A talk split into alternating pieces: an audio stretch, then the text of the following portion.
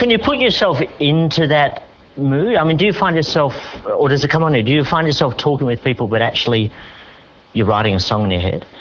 Yeah, I get in trouble off my wife all the time for doing that. Yeah. But um, they're just frivolous pursuits. That's what I call them. Frivolous pursuits.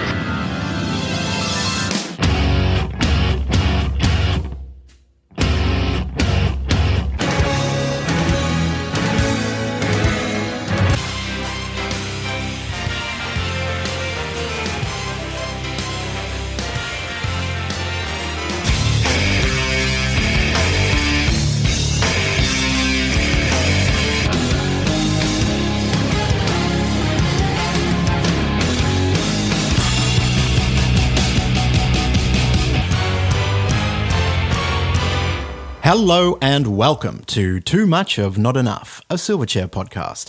I'm your host, Daniel Hedger, and in this episode, we'll be talking about Daniel Johns and Paul Mac's 2004 album, The Dissociatives.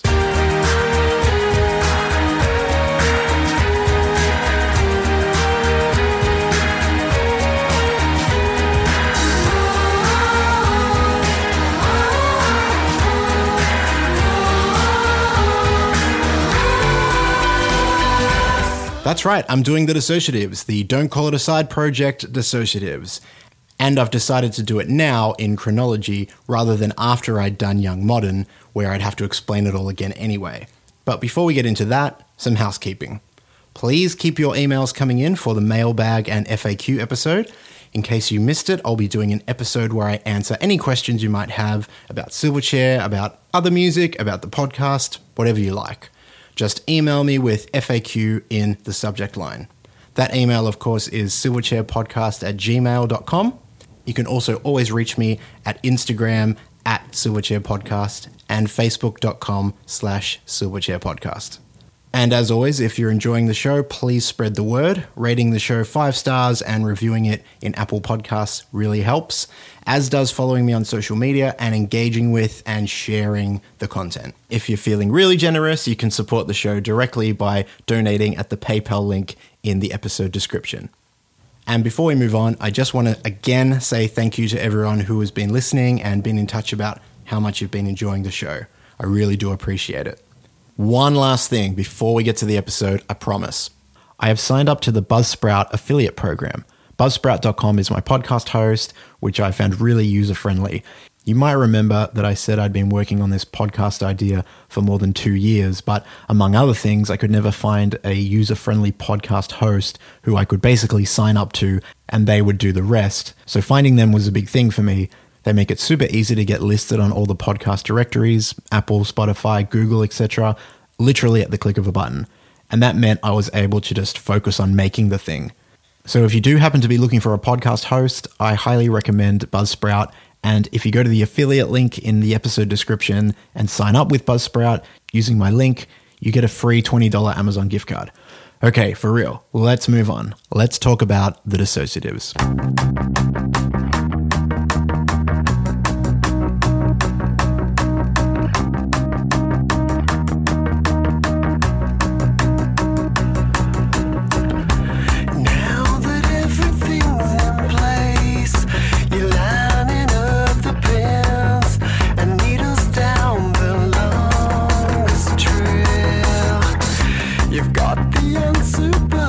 January 2003, just before Silverchair would start their overdue Diorama tour, Daniel Johns proposed to longtime girlfriend Natalie Imbruglia. They spent much of their time together hopping between Australia, where Daniel lived and worked, and the UK, where Natalie lived and worked. By all accounts, Daniel enjoyed being in the UK, living in Natalie's house on White Lilies Island in Windsor. Over there, he was the less famous of the two and enjoyed the anonymity that came with it, along with something he hadn't had since basically before he was in Silverchair privacy. Natalie, by contrast, was a fellow Aussie who had been a star on the soap opera Neighbours, which default makes you massive in the UK. She had also, concurrently with Silverchair, a very respectable pop music career herself, and while Silverchair had been breaking into the US, Natalie had become a music star in the UK. I love being in England. It's cool. You get squirrels on your windowsill every day eating nuts and swans and majestic castles. It's cool. It's like you're a prince, but no one knows who you are, no one cares. That kind of vibe. By the end of the truncated diorama tour in June of 2003, Daniel was back in the UK with Natalie. She had a basement studio set up in her house, and at some point, Daniel called up his old mate Paul Mac, back home in Australia, and invited him to come to Windsor to write some songs together. Over a two week period in that English summer, they had written and recorded the bulk of an album. We started work in England after um, the last Silverchair show in the UK and um, wrote and recorded the majority of the tracks in two weeks. I think the album was recorded and written and kind of done. We just needed to do percussion and vocals. And um, yeah, It was like then- a song a day. So it's like we only had I only had two weeks. I was there for a limited time with laptop. It's like, come on, let's go. Got two weeks. It was like a song a day kind of thing. And it's like pretty much full arrangements as they stand today kind of thing. Now, obviously, Paul and Daniel were not strangers to each other when it came to working together on music. Aside from Paul's contributions to Silverchair's albums, especially Diorama, there had been the 2000 EP I Can't Believe It's Not Rock, the first release on John Watson's new 11 record label. I'll get to that in a minute. Paul Mac by now was even more successful in his own right, winning an ARIA for his 2001 album 3000 Feet High, featuring the hit singles Just the Thing and The Sound of Breaking Up.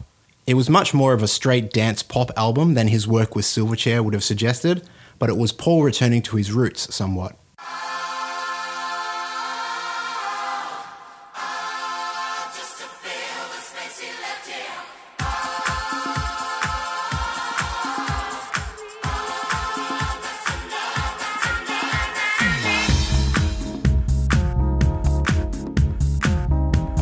Sidebar I can't believe it's not rock. Considering it's the same two guys, it's understandable that people would think it's of a piece with the dissociatives. But comparing I Can't Believe It's Not Rock to what became the dissociatives, I have to say that they're in completely different genres and they are actually quite different musical projects. So I will briefly touch on I Can't Believe It's Not Rock here, but I don't think it's a musical antecedent to the dissociatives. In addition, it is just an EP, and aside from the Tomorrow EP, my plan has really just been to cover the albums. That said, I'll give my thoughts on it here.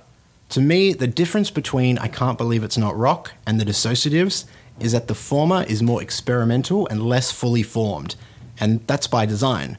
It's almost like demos for something else, but importantly, not demos for the Dissociatives. It is also much more of a rock based project, hence the name. By contrast to I Can't Believe It's Not Rock, the Dissociatives is straight pop or pop rock, really. All that said, it has some interesting stuff on it. So, I Can't Believe It's Not Rock, released December 1st in the year 2000, has five songs on it with a total runtime of 23 minutes, which is long for an EP. The whole thing was recorded at Paul and Daniel's home studios in the Blue Mountains and Newcastle, respectively. He didn't really go out very much at that point as well. It was like, you know, well, fuck it, dude, I'm coming to get you. So like I, you know, drove to Newcastle and, you know, got him and took him to my place and and you know cooked and we ate and it was all in the middle of that period. You know, and music is the fucking healer. It is, you know, it's got me out of many a dark time, and I, it's nice to be able to share that with somebody else. Forward thinking of them at the time, the EP was originally available to stream for free on their now defunct website, I can't believe it's not rock.com, which now redirects to the Dissociatives website, which is actually still active, funnily enough. You could also download the EP for a small charge. CDs were only available via mail order, and only a short run of them was ever made. Referencing the distribution model for the EP, Daniel is quoted as saying, I had a lot of fun making this music with Paul, and I'm really proud of how it sounds, but it's obviously not going to appeal to everybody. We were both concerned that if we released this CD in the usual way, some people would have the wrong set of expectations. It's a different sort of project, so it makes sense to release it in a different sort of way. Amazingly, there is a page on the Dissociative Still Active Though in Hibernation website about the EP, which reads like it's a repurposed press release. However, it does have some interesting info in it, so I will refer to that for a lot of the background for I Can't Believe It's Not Rock. I Can't Believe It's Not Rock was recorded over three sessions. The first at Paul's studio, where they recorded the track Rain. At this point, it wasn't even meant to become anything more than just a one off song. The second session was months later at Daniel's home studio, once Paul had helped him install and set up his 8 track recorder, where they recorded Home and staging a traffic jam. By now, they both realised how much they enjoyed working together and decided to keep creating and going for a more formal project. Their third session yielded the songs 3 and Take Her Out. Now they needed a name for this weird detour. Some names kicked around included the Agoraphobic Laptops and Scrum, before finally settling on I Can't Believe It's Not Rock. It's interesting to think about how much the music industry has changed in the 20 years since this EP was released. See how self conscious artists used to be about stepping outside their genres? Can you imagine a band caring about adding some electronics to their songs these days and calling their album something like Guitars and Computers? I guess maybe Radiohead was breaking that mold this same year with Kid A, but music was so much more siloed back then. At least it was in the minds of the rock people who wouldn't dare listen to anything with a hint of fake instruments about it.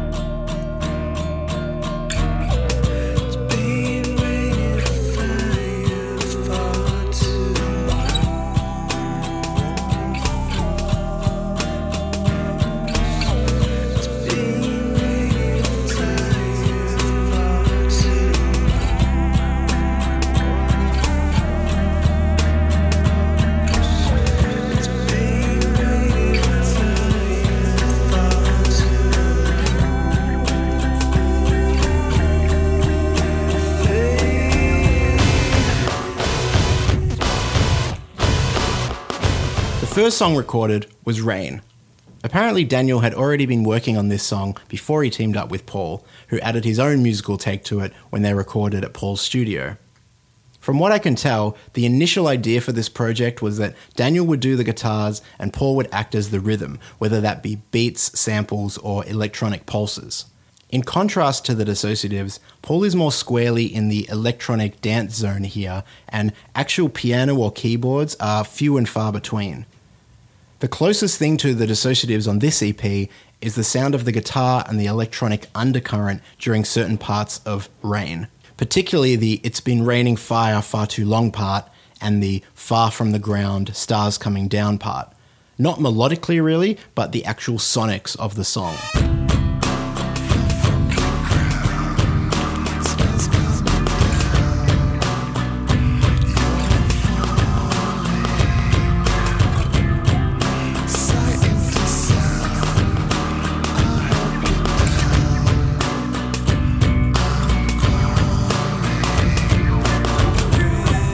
Rain is a strong song, though very understated compared to what Daniel's most recent work was at the time, Neon Ballroom. I should also note that this comes before Paul Mac's big breakthrough album as well.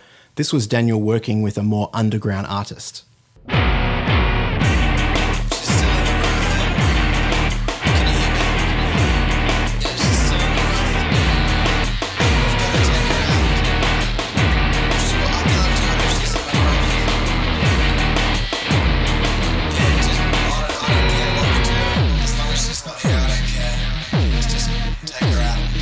Based around what sounds like a live drum sample and then Paul's electronic bleepy bloops, Take Her Out features what sounds like Daniel extemporizing ideas for the song before exploding into a hard rock chorus. The words at the start are Daniel basically talking, saying he wants someone to leave. I don't want her here, which is presumably where the title comes from. Take her out, out of my sight.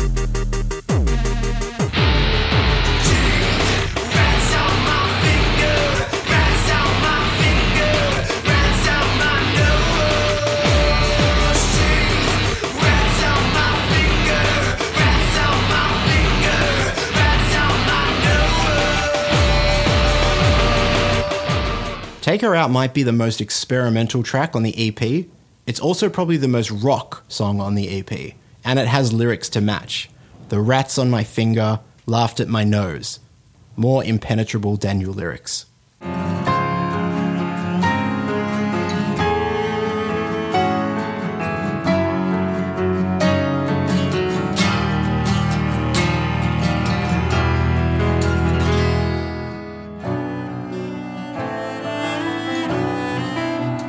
Three is a very pretty acoustic guitar and keyboard instrumental.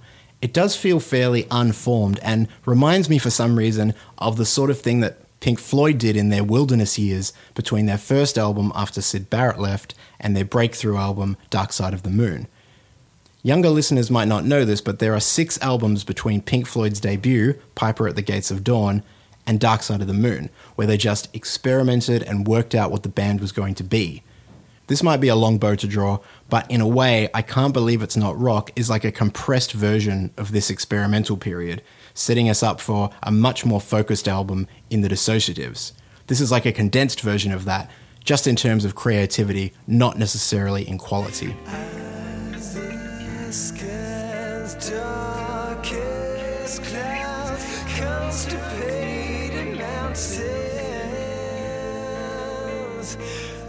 of.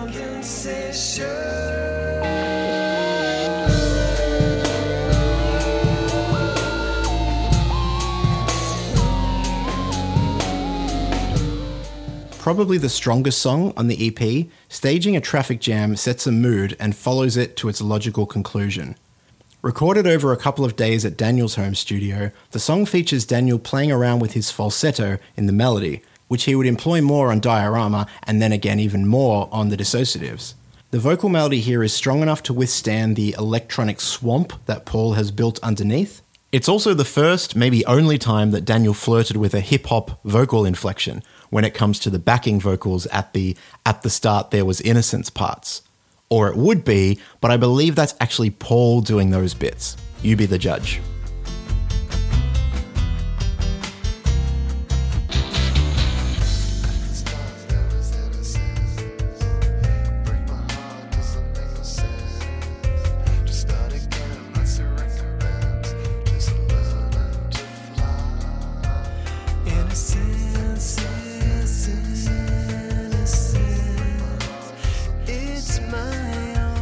Paul actually plays the piano during this song too, which gives the song a nice sense of movement.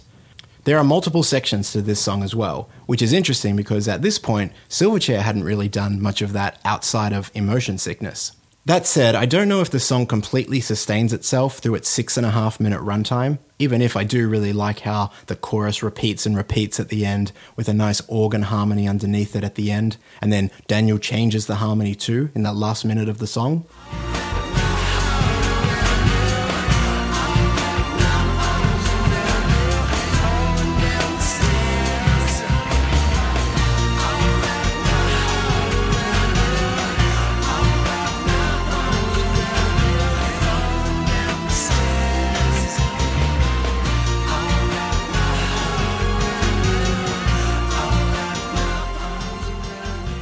This song, along with Daniel and Paul, appeared in the ABC TV drama Love is a Four Letter Word. Daniel even has a couple of lines, where the band played in a bar owned by one of the characters. This short lived show actually featured a lot of bands this way, including Pre Shrunk, Machine Gun Fellatio, and Sunk Loto. Gig's cancelled. I, I got a court summons. I, I got noise complaints coming out of my bum. Ah, you so can't cancel, Gussie. Yeah, give me one good reason. Uh, there's there's two men, and they're right behind you there. Hey Angus, how you going, man? Oh, Daniel. Paul. I'm glad you could make it.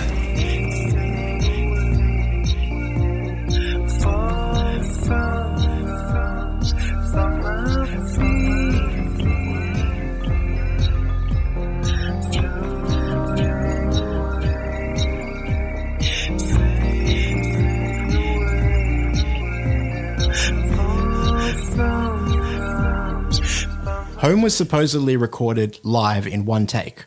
I think you can kind of tell this evolved out of a jam because of how the song builds, and also because it's almost seven minutes long. Home attempts to build up a mood out of a Paul Mac beat and then introduces a nice little swampy guitar figure. Daniel's vocals on this song are drenched in effects, like they're just another texture in the song rather than something that's meant to stand out. Unfortunately, for my taste at least, the melody is more monotonous than hypnotizing. There's subtle and then there's boring. It almost sounds like a remix of a more focused song, and we just never heard the other version. The You're Coming Down, You're Coming Round Again, Facing Your Eyes, I'll Find My Way Home chorus is quite strong melodically, and it shows the direction the song might have gone in.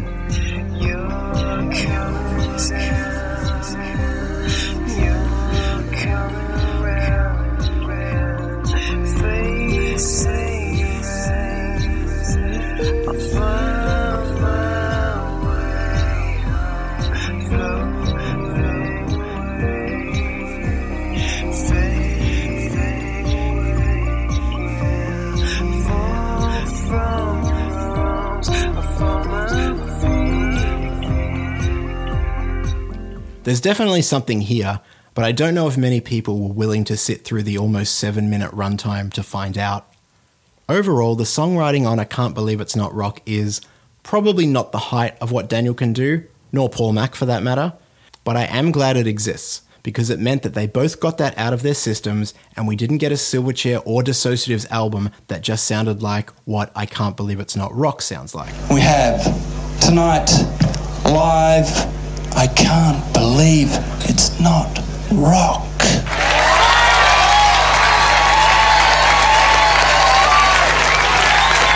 Thanks a lot. Um, I've always liked jazz, and we really hope you guys like it as well.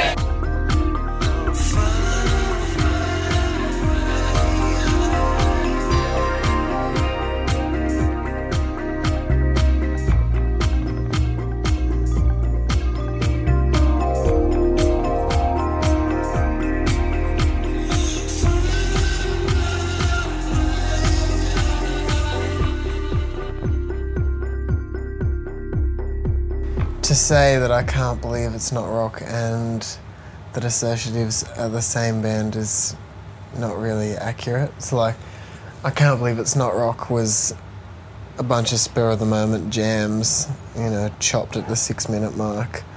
Um, and then, you know, just experimenting and having fun with chords, but we weren't really. We weren't, we weren't a band at that stage. We hadn't. We weren't really. I didn't consider it really writing songs together. It just felt like we were kind of just getting in tune with what each other's doing musically. And then for the, for the dissociatives, it was more like there was a really clear vision. We knew that, it, you know, we just wanted to make um, beautiful, uplifting music that made people feel good and made people smile. And um, we had we just had a clearer vision, and it was the dissociatives was always going to be a priority. It wasn't going to be like I can't believe it's not rock where you know, we just did it and then left it to die. Yeah, it was such a 48 hour flower, that one. Yeah, it was. Okay, back to the Dissociatives. The idea behind the songs that would become the Dissociatives project was to create a new band with a new set of rules. Despite Daniel having full creative control of Silverchair by now, he still felt that there were things he couldn't do within the confines of that band. Plus, he wanted to work on a more equal basis with his good friend Paul Mac, who he seemed to be on a more similar wavelength when it came to music anyway. Coming off Diorama, which was limitless and indulgent in terms of what Daniel could do in his songwriting, for this new project, Daniel and Paul restricted themselves to eight instruments per song, and that was probably really refreshing. This was as lo fi as Daniel had ever worked to this point.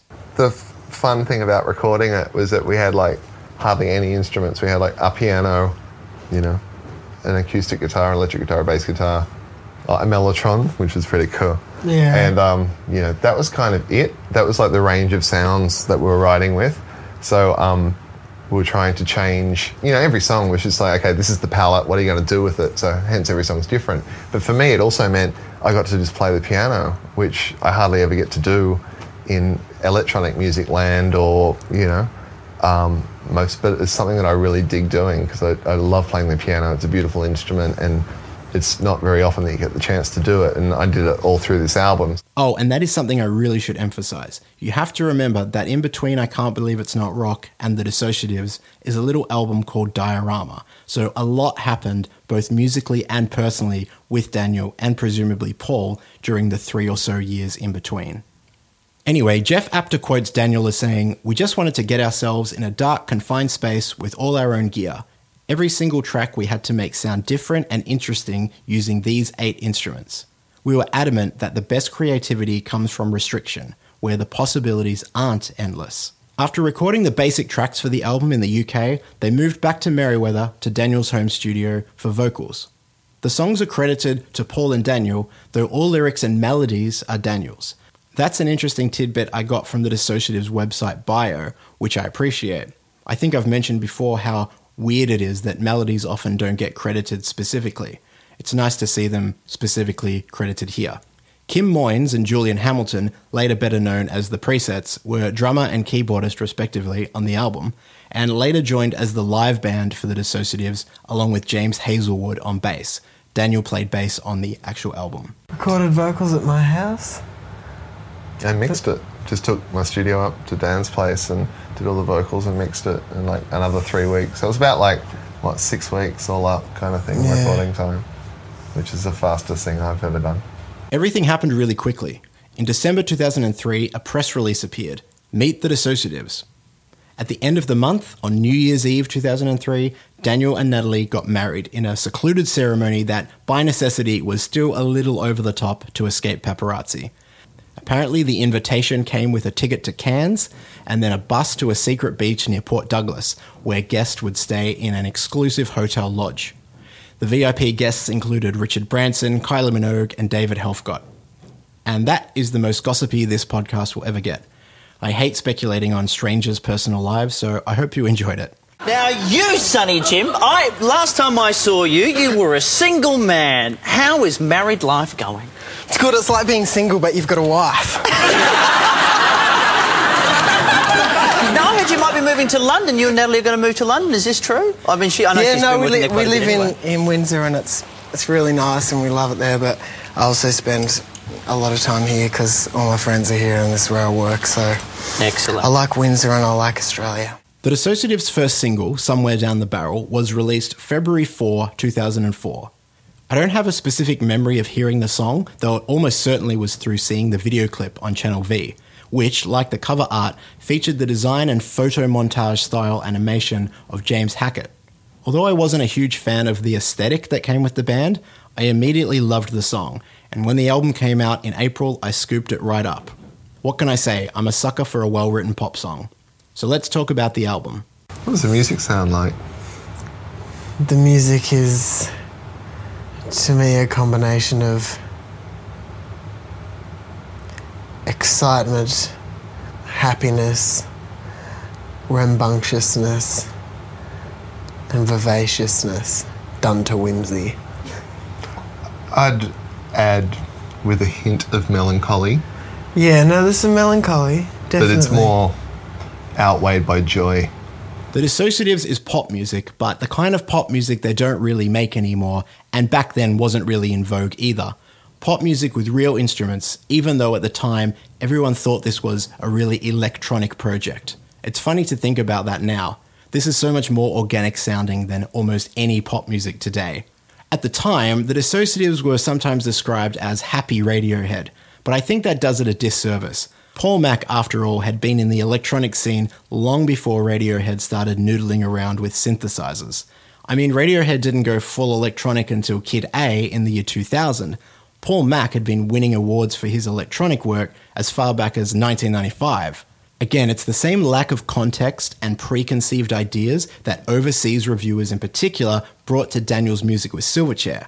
Also, even though it's got quite a lot of electronic sounds, The Dissociatives is totally an analog sounding album. The electronics do not seem cutting edge. The aesthetic is more of tape machines and acoustic instruments. The keyboard sounds, plus a mellotron, are not pushing the boundaries. They are drawing on that warm 60s and 70s sound, if anything. All the songs on the album are in standard guitar tuning, which is probably a function of both the collaborative nature of the songwriting and the speed of the songwriting. These songs were written quickly, and faffing about with alternate guitar tunings wasn't conducive to the way Paul and Daniel were working together. Especially since, when working directly with Paul, a pianist, trying to work out how to transpose things between instruments would have gotten very annoying. This album is also the introduction of Daniel's Fender Telecaster, which would play a large role on Silverchair's next album, Young Modern. In fact, I think Daniel enjoyed playing the Tele so much on this album that he had it in the back of his mind to use it more with Silverchair.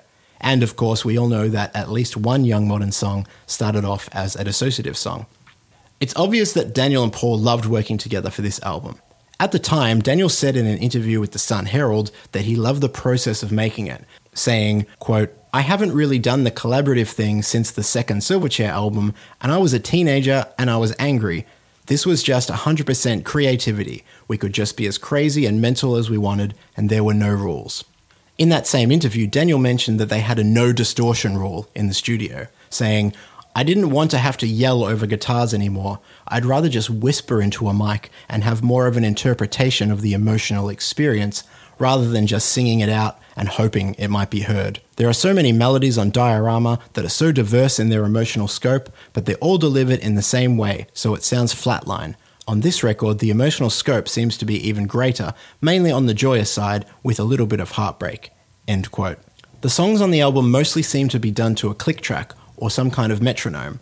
Coming from a dance background, Paul would have been very comfortable with this, but it might have been a challenge for Daniel, who had mostly worked within the confines of a band that could speed up and slow down and be more of a natural organism. But I think this is one of the challenges that Daniel thrived on during this time, just like restricting the songs to only eight instruments. So, like I said, the musical premise of the album was that they would restrict themselves to eight instruments. And in fact, in the CD booklet, each song has a list of who played what, and yeah, pretty much there are only eight instruments per song, especially if you count various types of keyboards as one instrument. This gives the songs a cohesion and consistency that, as brilliant as it is, even Diorama didn't have. And with all that said, the album has a lot of diversity within that cohesion.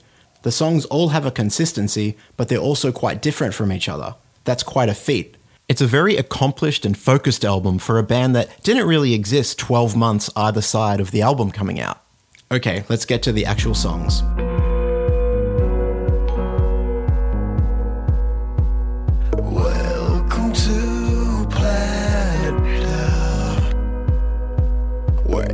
Insects sound like lasers,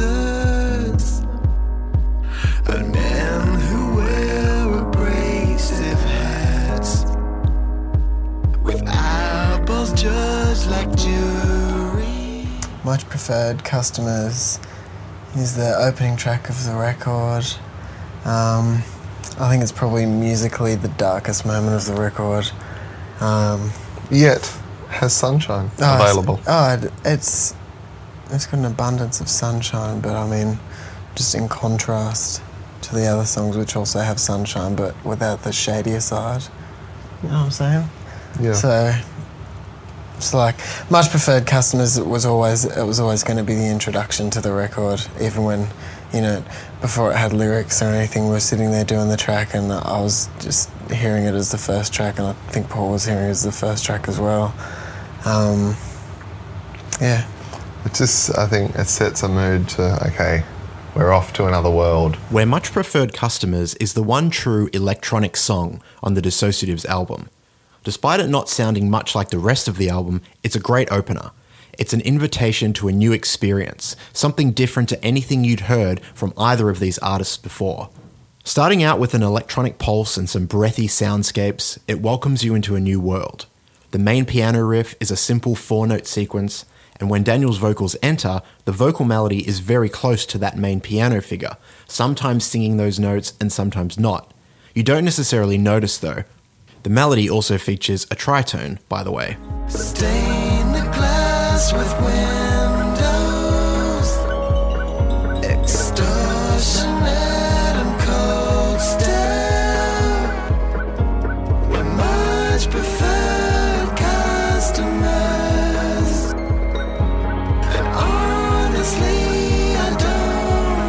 Only around the four minute mark that you prominently hear the first natural instrument. Daniel strums an acoustic guitar, an open E chord.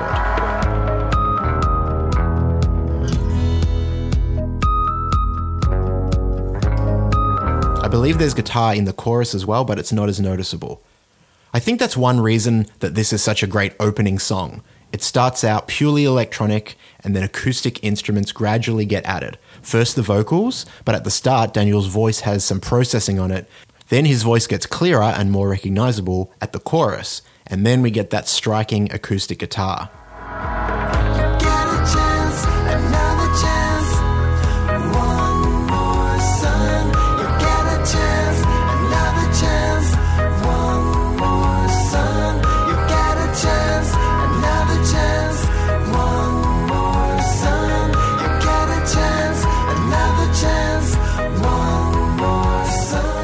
This sounds like a song where Daniel really enjoyed playing with his voice and not having to sound like the guy from Silverchair.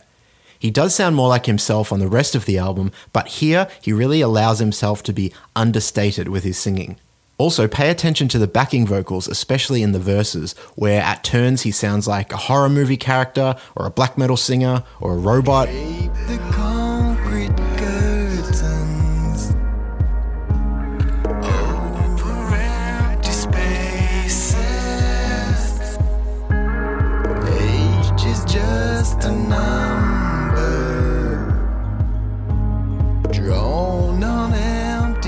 His harmonies here are very close to, if not actually dissonant, as well. I also love that in the opening line, Welcome to Planet Pod, the word pod, or at least the word that in the CD booklet tells you is the word pod, is processed and reversed, making it unrecognizable as a human language. Welcome to The song achieves a lot by being simple and repetitive, because that means when there is a change, like that small chord shift to E flat halfway through the verse, Faces. The glass with windows. it feels bigger than a chord change usually does because we've just been sitting on that one repeated piano riff for the whole song. This is probably something Paul brought to the table with his knowledge and experience in dance music, where repetition is the whole point until a small or sudden change is like, you know, some kind of musical eruption. Also, I think this song is the closest I'll ever come to understanding the appeal of dance music. I understand intellectually that repetition works, repetition works, repetition works to make small changes feel bigger, but this is where I can actually feel it happen.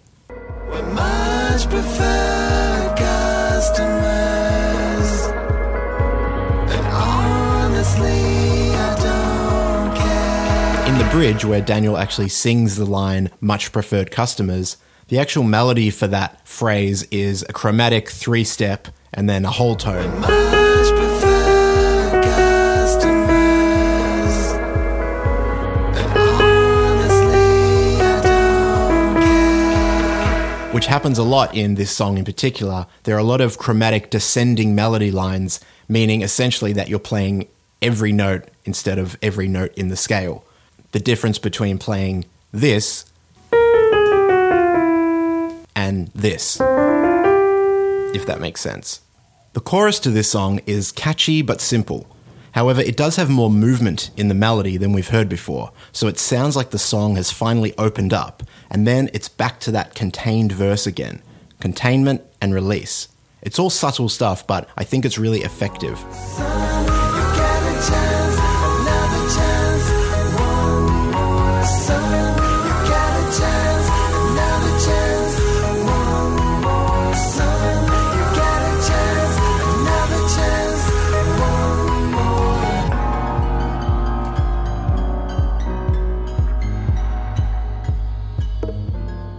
This opening track also introduces us to what is listed in the liner notes as the Surreal for the Kids Choir, who appear on quite a few tracks on the album.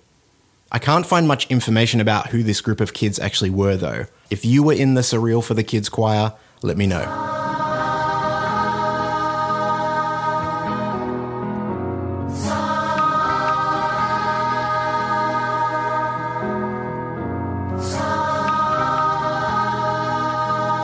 As a bit of a side note, I remember hearing Nine Inch Nails' 2005 album With Teeth and thought that the opening track to that, All the Love in the World, was very similar to Much Preferred Customers, especially the way it sits on a descending chromatic piano riff and an electronic beat, and then opening up later with these big chords for the chorus. Now, I'm not saying that Trent Reznor heard the dissociatives, I doubt that's even likely, but by the same token, nobody was accusing Nine Inch Nails of being Radiohead ripoffs. Context. In the lyrics to We're Much Preferred Customers, Daniel allows himself to be totally abstract. It makes me think of how John Lennon, one of Daniel's favorite songwriters, when he was writing I Am the Walrus, was specifically writing things that made no sense because he wanted to confound the music critics who would read into his work some deeper meaning. I get that sense from We're Much Preferred Customers, even if that's not actually true. But listen, how psychedelic are these lyrics? Welcome to Planet Pod, where insects sound like lasers, and men who wear abrasive hats with eyeballs judge like juries, and skin that flakes like ancient paint suffocate contentment. Birds creep over tin roofs like criminals with tap shoes. Daniel was finally able to do what he'd been hinting at in the lyrics on Diorama total strangeness. The instruments listed for this song are vocals, guitar, keys, mellotron, drum machine, vibraphone, percussion, random sounds, and the Surreal for the Kids choir.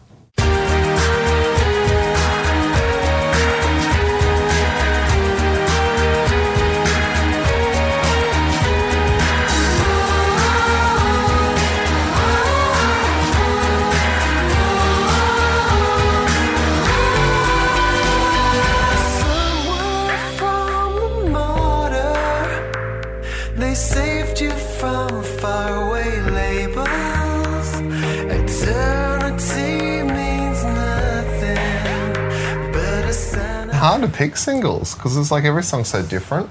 It's like if you put whatever song you choose, people you know are going to go, oh, the album sounds like that, but it kind of doesn't. So it was um it was a bit of a random choice of like, well, what, what's the first sound that you give to anybody?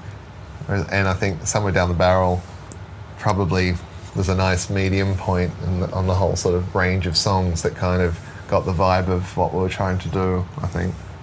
Plus, it's pretty cool as a song. Yeah, it's nice. It's got a optimistic melody and a great rhythm track to boot. That's what I like about it. Somewhere Down the Barrel was the first single, and therefore the first thing anyone had heard from this new thing called the Dissociatives. As Paul says in that clip, it was hard to pick which song best represents a diverse sounding album. As an introduction to the band and the album, I think it was the perfect choice. Somewhere Down the Barrel is the first time Daniel had used falsetto for an extended period in a song. Here, it's basically the whole chorus. After experimenting with it on Neon Ballroom and then developing it further on Diorama, this is a singing style that he embraced a lot more on the Dissociatives album, and then one he brings back to Silverchair for Young Modern as well.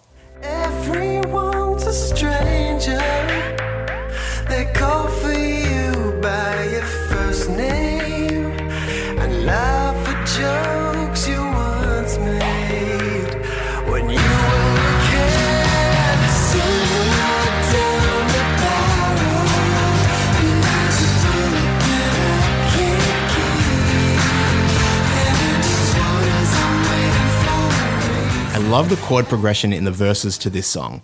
Daniel's melody sits right on top, and every chord change has meaning. When it goes to that B major chord for When You Were a Kid, that minor third shift from G sharp to B brings you into the chorus so well that you don't even need a bridge. When you were a kid. That one chord change acts as the bridge. In fact, the guitar doesn't really come in until that chord, so the verses are backed mostly just by an electric piano and a drum loop. When the B chord hits, so does the guitar and the live drums. The first line of the verse melody, Somewhere from the Mortar, is essentially the same melody to the first line of the chorus, Somewhere Down the Barrel. Somewhere from the mortar, somewhere down the barrel. Okay, they're not exactly the same, but they are a variation of each other.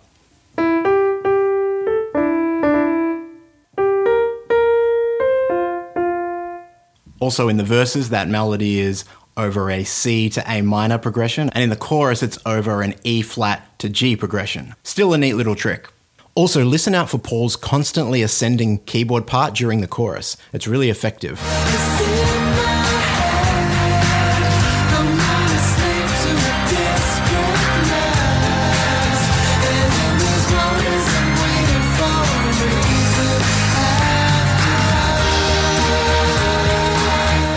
The middle eight of this song has Paul doing a little electronic breakdown into a pure pop na na na's section, which is as joyful as anything Daniel has ever done, despite the somewhat dark lyrical implications.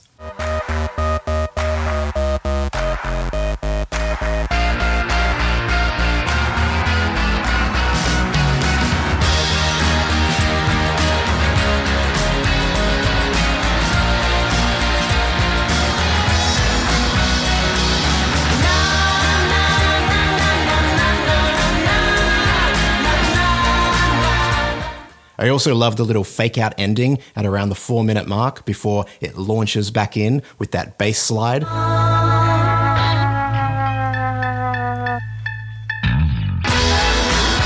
Awesome. Lyrically, this song sees Daniel use a couple of metaphors the barrel of a gun with a bullet that he can't keep or hold on to, but also that of a ship. In these waters, I'm waiting slash waiting. But also, there are barrels on ships as well, which is a neat little piece of connective tissue. What does it mean? Well, who knows? But I've always taken the line, laugh at jokes you once made when you were a kid, to be about his early days with Silverchair, for whatever reason. The line about being plagued by small town fascists also seems to fit with the media attention in the relatively small city of Newcastle at the time. The line about a terrorist's a prisoner and tourists are thieves seems like it might be a political thing, but of course, this was 2004 and lots of songs were vaguely mentioning terrorism. It was a weird time.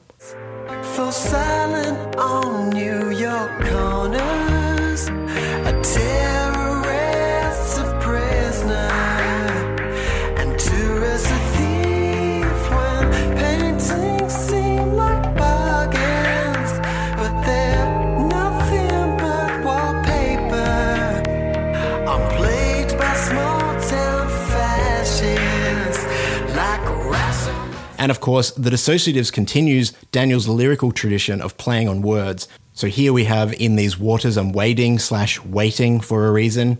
Daniel also does a really cool rhyming thing in the final chorus, which is a delayed rhyme. The third line of the first chorus rhymes with the third line of the first chorus. So the first time we get not a slave to a desperate lust, and then later in the song we get not a slave to an unborn trust. That's really clever and sophisticated structural writing.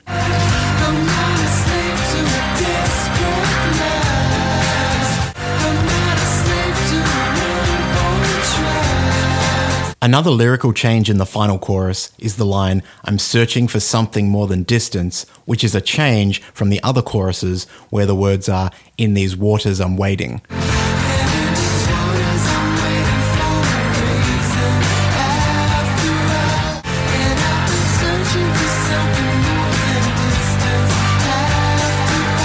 And was this the first song in Daniel's career to feature a fade out ending? Maybe.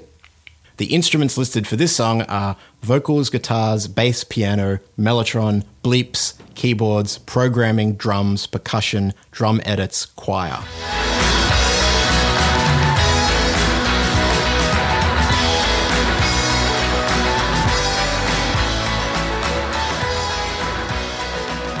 Horror with Horror with eyeballs. That was the delay that's on the vocal in the first verse. Horror with eyeballs was. Yeah.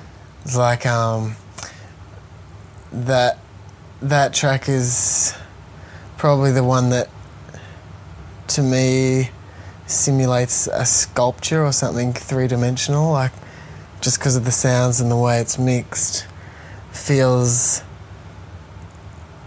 like some music you actually feel like you're within it and there's you know even though there's two speakers in front of you if it's mixed really amazingly which I think horror, horror with eyeballs is it makes you feel like you're within the track. Feels like the music is all around you and above you and below you. And I think that track is the most surrounding track you know that I've heard for a long time. All of this time on my hands so far has gone, defeating my animals.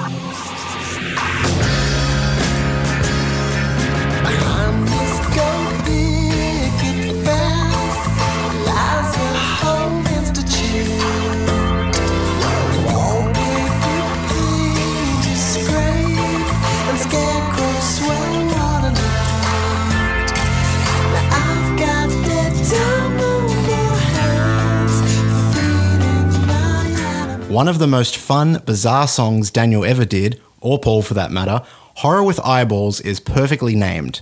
It's possibly the closest the Dissociatives come to sounding like a novelty band, like this is their version of the Monster Mash or something. I don't know if that was more of a Paul or Daniel creation, but man, do I love this song. The verses create an eerie effect with the chord progression of minor and suspended chords, and then this contrasts with the chorus's chords, which are all major chords. The song is also in 3 4 or 6 8, which gives it that loopy kind of waltz feel. Oh, and the song opens up with the chorus, just like Daniel had started doing on Diorama. Neat.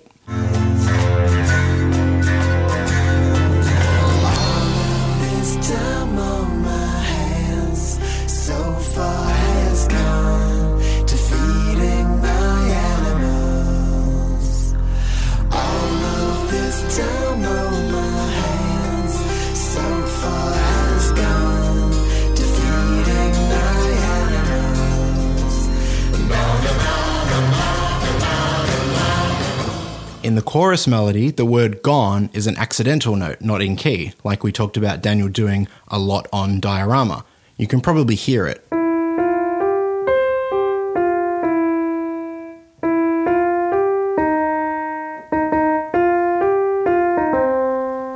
Another thing that's great is that each time we hear the chorus, it adds something new. So the first time is the opening, which Daniel sings down the octave. All of this time on my.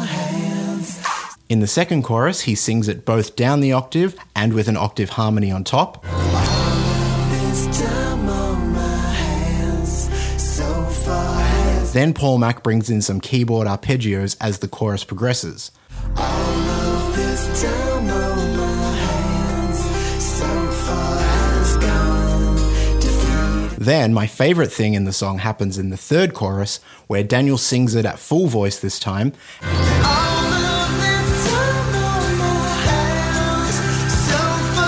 so instead of going back to the verse after the na na nas, the chorus transforms with Daniel now singing All of the Time I Was Dead.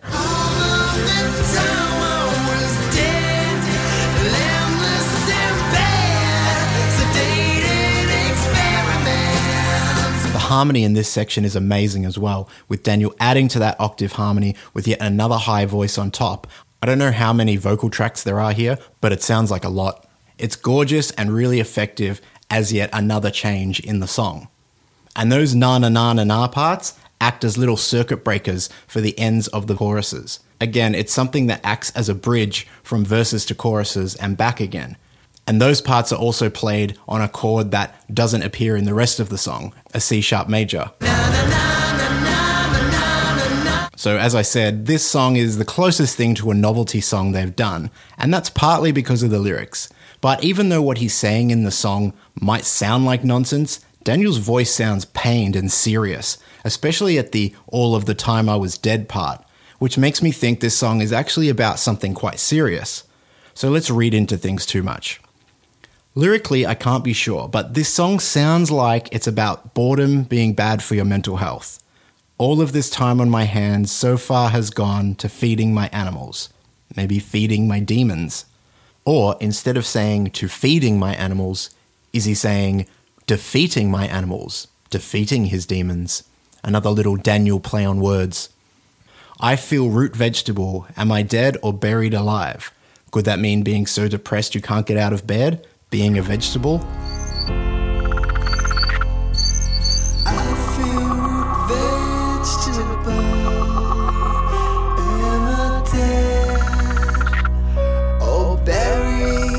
You think about where he was in his life at the time he was writing these songs, this take makes sense. He was living in a country where he didn't really know anyone except his fiancee, who lived on a literal island.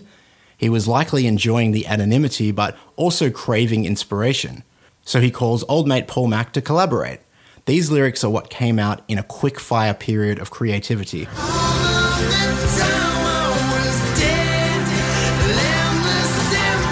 All of the time I was dead, limbless in bed. To me, this sounds like a reference to Metallica's One or the film Johnny Got His Gun, but that's just me. I doubt it was. Also, that reference to feeding animals gives me Tuna in the Brine vibes, even if this song doesn't sound anything like it. Paul is actually listed in the liner notes as singing those operatic na-nas. So the instruments listed are vocals, guitars, bass, clippity clomp piano, brackets Daniel, melodic piano, brackets Paul, mellotron, keyboards, programming, drums, Angus Stewart, drums and orchestral percussion, Kim Moyes, and pedal steel, John Stewart. Now, I'm not sure what it is looking at the list of instruments, but in the outro to the song, there's something that sounds like a theremin. possibly Paul's keyboard or the pedal steel guitar approximating the sound of a theremin. The theremin, of course, was a staple instrument of B horror movie soundtracks, which this song is obviously referencing.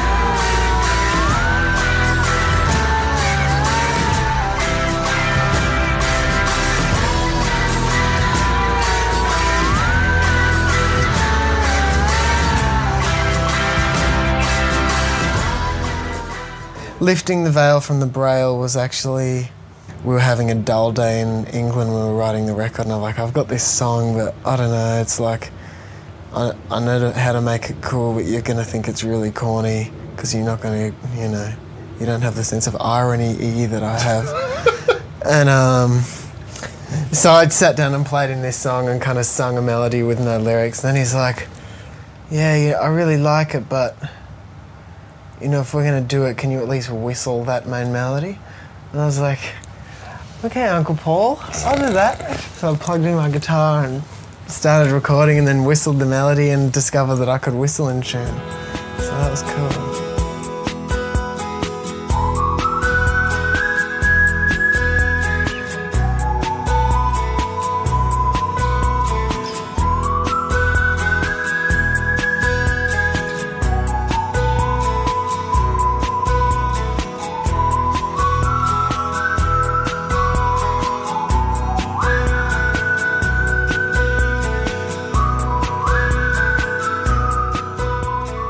A beautiful whistled melody atop a Paul Mac soundscape, lifting the veil from the braille is the audio equivalent of a sunny day. Daniel tells a story about being in New York with Silverchair and having this melody appear in his head and needing to record it before he forgot it. So he dragooned Chris Joannou from Silverchair and Melissa Chenery from John Watson Management to find a dictaphone for him to record the song. You kids that have grown up with iPhones and devices that have always been able to record whenever the moment strikes do not know how lucky you are. Only the second instrumental of Daniel's career after Madman, or third if we're counting three from I Can't Believe It's Not Rock, lifting the veil from the braille is still able to draw you in with its multiple parts and dynamic shifts. It is still a complete song rather than a leftover song idea. In a way, it's actually not correct to call it an instrumental. With whistles, oohs and ahs, and na na nas, Daniel is still creating a vocal melody, one that is complete and resonant.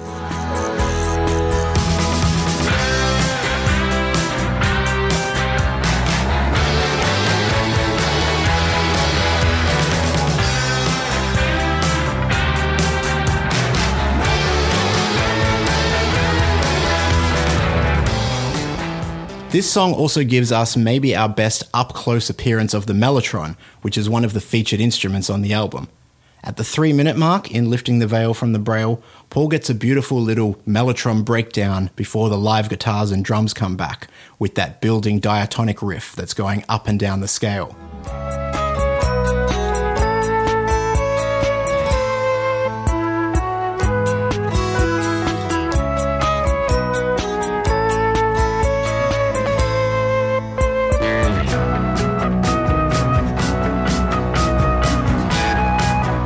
Should also just mention what a mellotron is for listeners who might not know.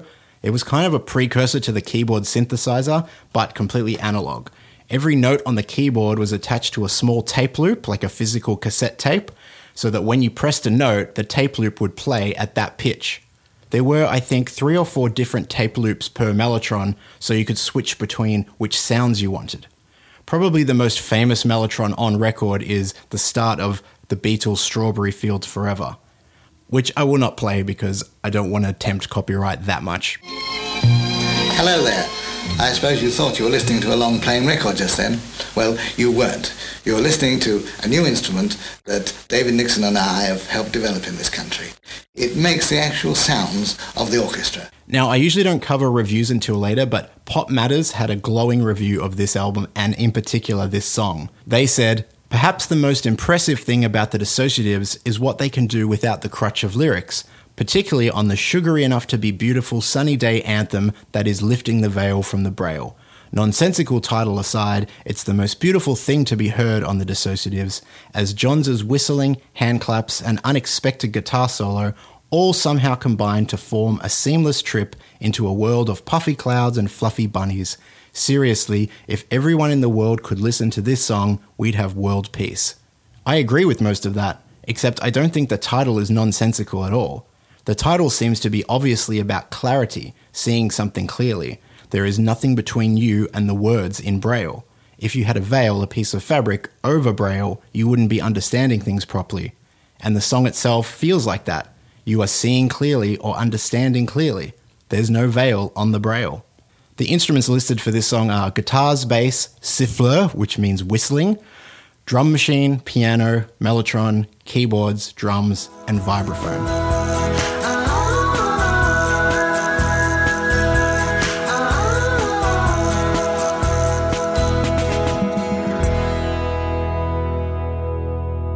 I think I just felt free to be completely pop on that vocal because it was just so like, what, what are you trying to hide?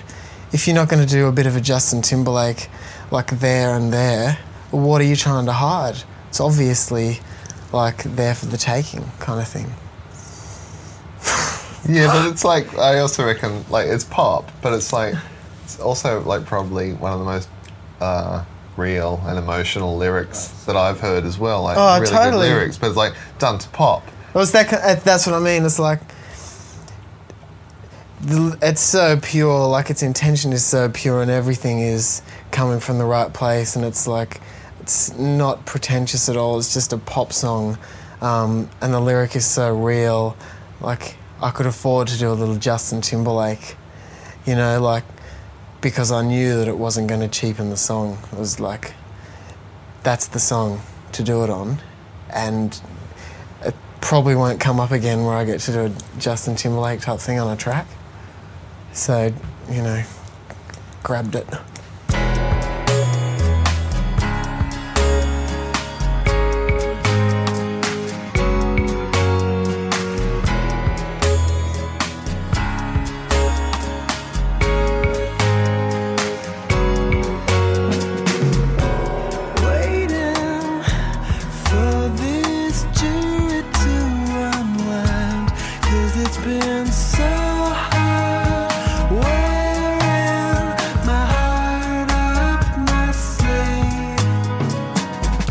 Forever and a Day is an honest to goodness love song for Natalie Imbruglia. A beautiful piano ballad with a great Paul Mac chord progression underpinning a heartfelt vocal from Daniel, Forever and a Day is the first true love song Daniel had ever released. It's interesting to hear Daniel say in that clip that he was doing a bit of a Justin Timberlake pop vocal performance because it's still quite understated.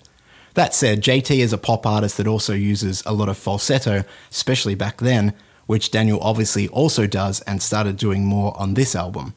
I love the movement in this song, how the melody in the verses has its own story to tell, like how each line has its own descending sequence of notes. Sunshine on rain clouds, Words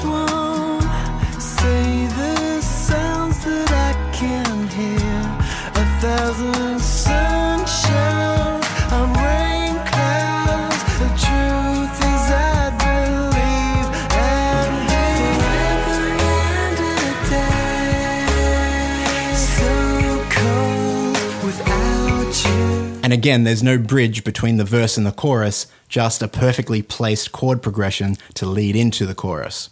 The middle eight in this song is quite abstract. It goes to a key change, and then the vocal melody becomes strange rather than the smooth, alluring voice we've previously heard. Daniel's barely sounding like himself anymore. By the time he gets to If I Don't See You, the notes have become dissonant and musically reflecting perhaps what it feels like to be without the person you love. The notes are out of key and you don't fit in.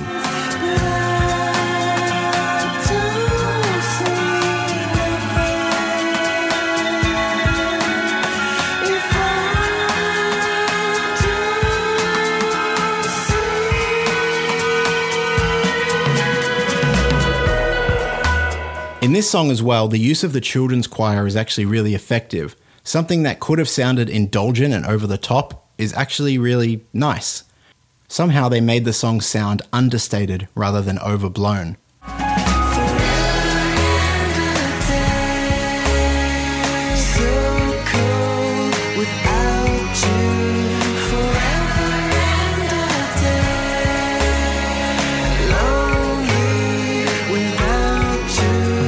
Actually love that whole coda section that starts when the choir enters to sing the chorus, and Daniel ad libs all these different vocal things, including one repetition of So Cold Without You that sounds like he's underwater.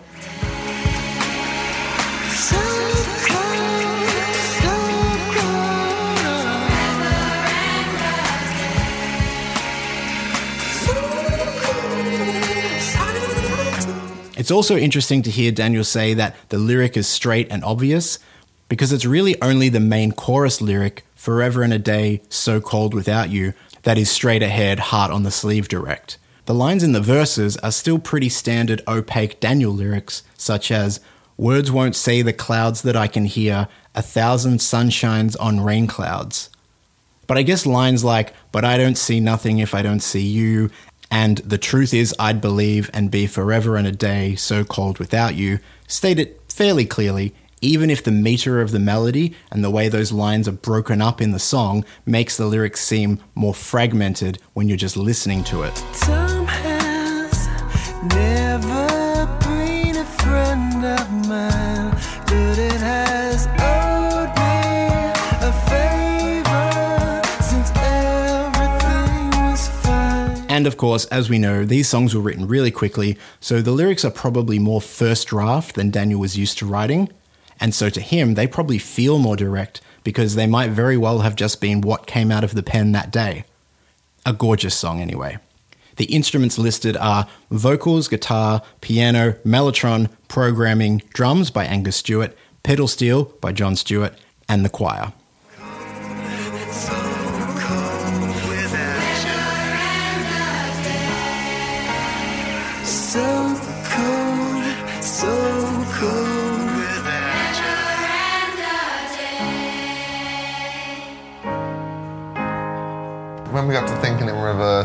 Um, we'd, we'd been, I was sort of saying we were trying to, um, you know, not repeat ourselves on any of the songs. So we tried different stuff like start with one of my chord progressions or start with one of Dan's or Dan would start on the piano and then I'd take over on the piano and we just kept swapping things around.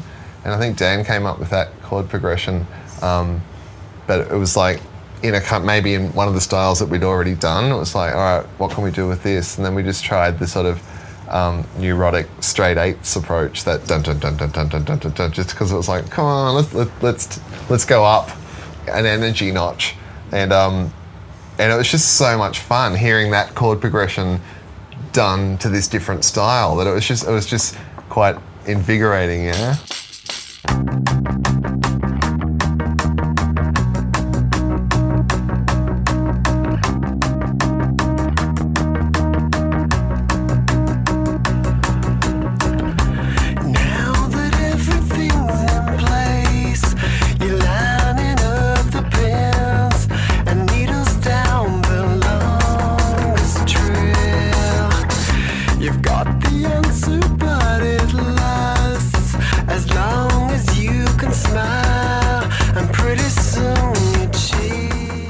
What I've always liked about Thinking in Reverse is that the song kind of leans into the fact that it's done to a click track. The rhythm track itself has actually always sounded to me more like an actual metronome, like a physical metronome, rather than a click track. Do people even know what those sound like anymore? They have a much more actual, distinct acoustic sound than the click that people would use now. And that's a great energy to have in a song. The guitars are all fast downstroking, there's a metronome loud in the mix, and the live drums themselves have a compressed, artificial sounding quality to them. Anyway, I feel like all this gives the song a great erratic tension. Plus, Daniel's vocal performance is very clipped and neurotic, where the lack of emotion in his voice actually makes the performance sound super off putting and cool. The intro and verse riff, indeed, is pretty much a straight up punk rock progression. It's basically a 1 flat 3 7 before then going to the flat 6 and then the 3. And the vocal melody mainly sits on those underlying punk power chords, singing chord tones and often the root note. And again, when it goes to the chorus, Daniel is singing a B when he's playing the B power chord, and then the A when he's playing the A power chord. This gives the song a directness and a conciseness, a compression of tone that really works with the up tempo and barreling through nature of the song.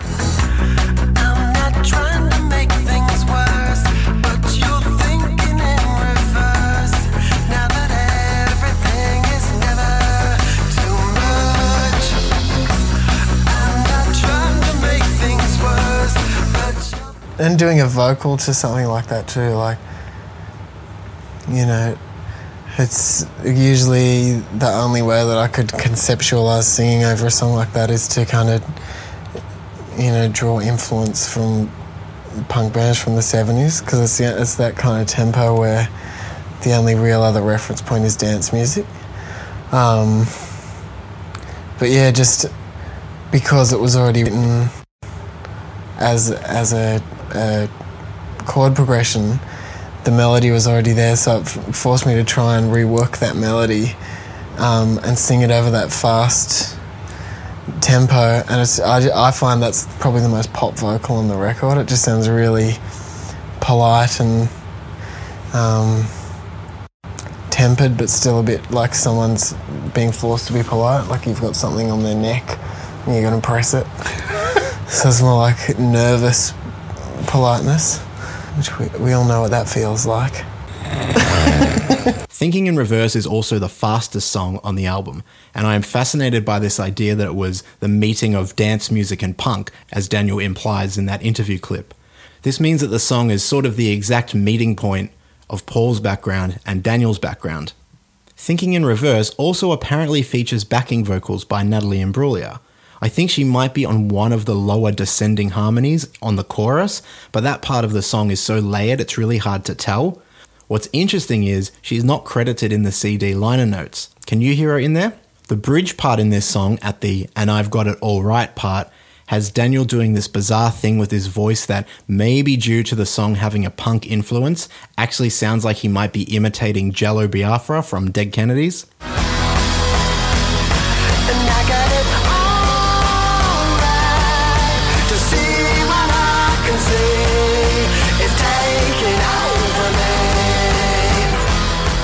This bridge part leads into the outro, which sounds like it's a runaway train, even though it's not actually speeding up in tempo, before coming to a dead stop, if not completely crashing. It's pure energy.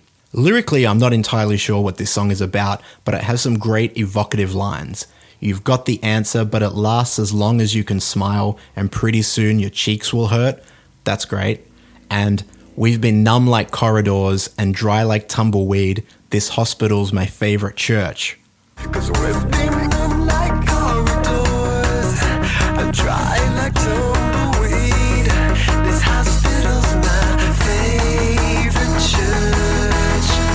And what could the term thinking in reverse mean anyway? Is it like the idea of putting the cart before the horse, thinking about things in the wrong sequence? The song doesn't provide many answers, but I love the images that it evokes. The instruments listed for this song are vocals, guitar, bass, piano, keyboards, programming, drums, and Bleep Lab.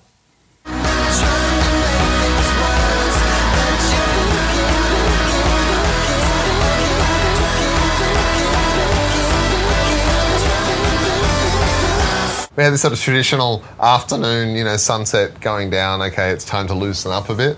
So we sort of sit down the backyard by the river, the swans would come in and the sun would set, and it was kind of beautiful and stuff. And that one, I just had this sort of three part melody thing going on in my head, one of which was that flute thing, and another one was like a bass rhythm. And but I had no idea where it was going to go. It was just these three kind of melody things bouncing around in my head.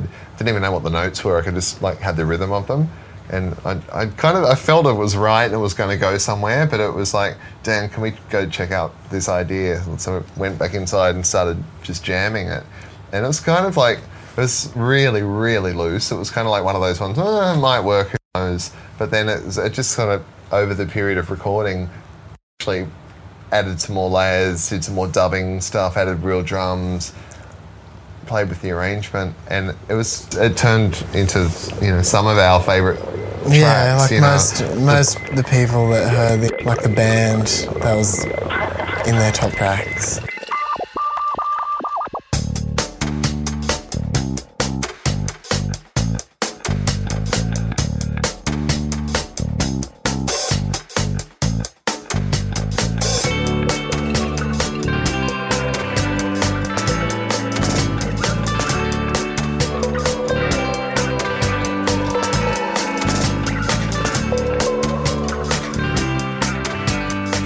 Circa 2007 slash 08 is another instrumental track. It's the closest thing to filler on an otherwise tight album. Of course, that's me saying that, someone with no interest in dance music, so I'm sure other people have different opinions. I was actually going to say it's a quick little song and it goes by without offending you, but this little song is actually longer than Thinking in Reverse and Sleep Well Tonight. It does, however, feel like a bonus track or a B side. With that in mind, it's funny to hear that before there were any vocals on the album, this was the instrumental track that friends of Daniel and Paul said stood out most to them. It just goes to show how much Daniel's melody lines could make or break a song.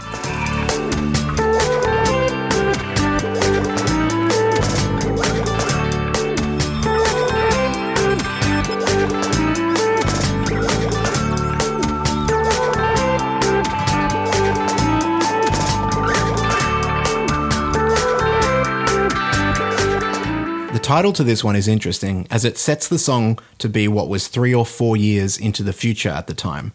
Too bad that Dissociatives didn't last until circa 2007 08. What's also interesting is that the liner notes list this song as having, quote, vocals recorded by Nat.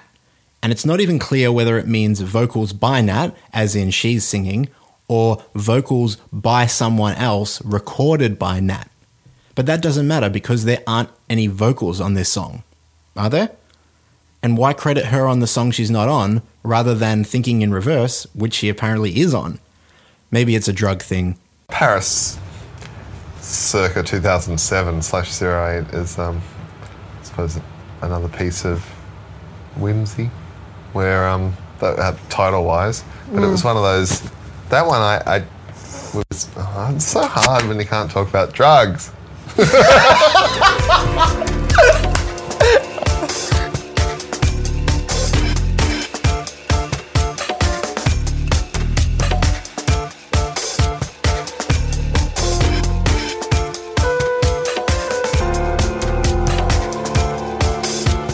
instruments listed for this song are guitar, bass, piano, keyboard, flute, various dub freakouts, programming, drums by Kim, vibraphone, drums by Angus, and Ice Bucket by Julian. Yeah, Young Man, Old Man will be the second single.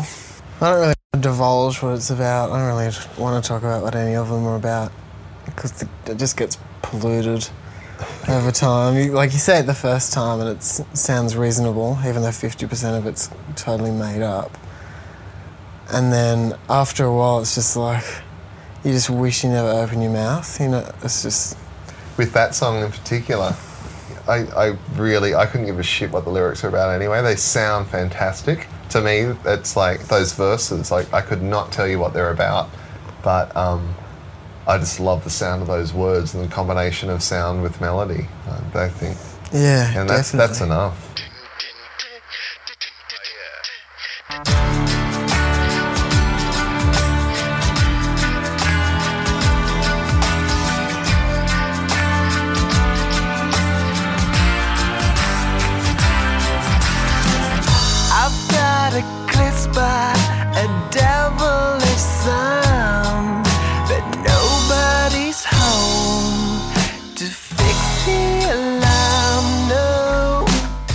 So well, despite neither Daniel nor Paul caring about what this song is about, Young Man, Old Man, You Ain't Better Than the Rest is about Daniel and Paul's special relationship.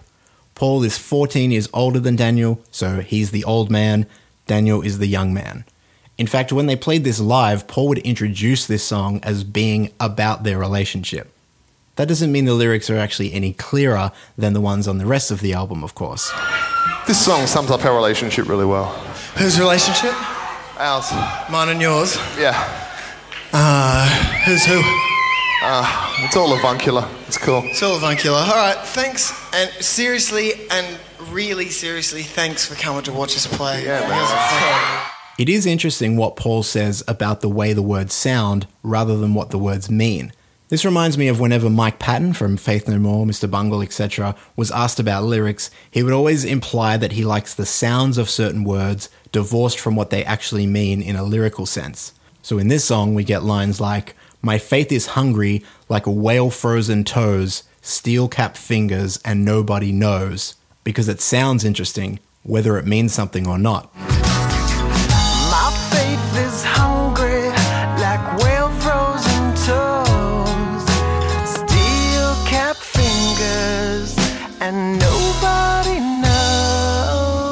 Before I move on to the music itself, what stands out in this song lyrically is that every couplet rhymes. Usually in Daniel's lyrics, he minimized rhymes, which I spoke about a lot on the Diorama episodes. Young Man, Old Man, by contrast, has essentially only rhyming lines in the verses. Musically, there is a great stark contrast between the verses and the choruses, essentially a key change each time. I'm not sure if it's actually a key change, but it works like one. It helps propel each section and then makes the other part stand out in comparison. It shouldn't work, but it does, switching back and forth all the time. Again, Daniel's melodic sensibility carries the listener through.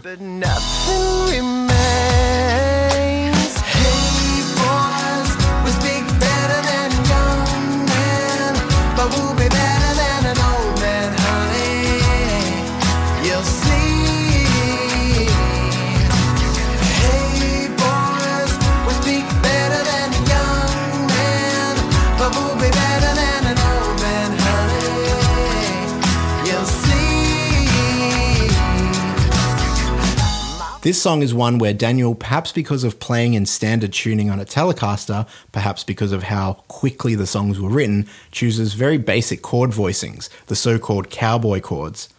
But the sound of a nice open chord on a Telecaster is so great, it also just works. That's the thing with this album, for whatever reason, it just damn works. Plus, the chord progressions, especially in the verses, but also all the way through the song, are really cool. Listen.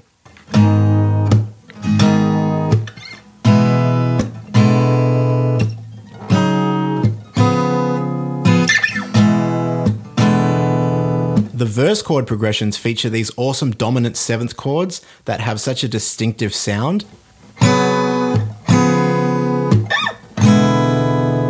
I think Daniel liked this chord progression too, because when the Dissociatives would play this song live, they would add in an instrumental vamp of the verse before Daniel started singing. The chorus is based around a B sus2 chord that is exactly the right choice. Now, I have to assume it was Daniel that came up with the chord progression for this song, but if it was Paul, my apologies. But by now, Daniel was just able to pull out these significant melodies out of his chords, and it's just beautiful to hear it come together. And it's something I hear in the Dissociatives even more than Silverchair, maybe because of how quickly it was written. It seems to me to provide a more raw look at the songwriting process before it gets built on and a little bit more obscured. Hey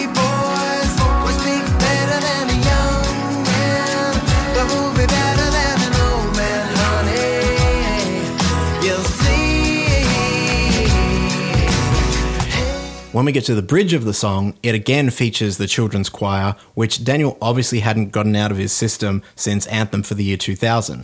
This time it does make a bit of sense considering the whole young old thing. And again, it just works. A pop mini masterpiece.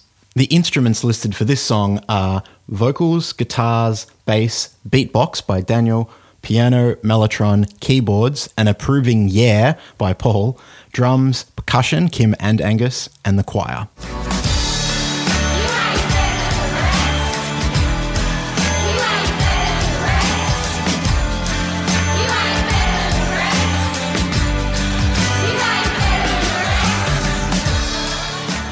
I think Angry Megaphone Man needed to go at the end purely because it's like one of the best outros of all time. no, not of all time, but it's the best outro we wrote at that particular phase uh, in our careers. Like, we were really, uh, when we came up with that outro and recorded it, finished it, and mixed it, and had some friends over to have a listen in the studio, we were just like, because recording it ourselves too, there's also that extra investment that you've put into it. It's not like because every single thing on that record, you you literally know it like it's your child. You know something that sound. We hear it and we know what that kick drum sounds like when there's nothing else behind it, and we know what that sounded like before we put the delay and the noise crusher on it, and you know. So you feel there's that extra element of pride too, because you know that everything on there is just from us, and that's it. You know. So it feels more sacred. There's nothing on that record that is not by us. So,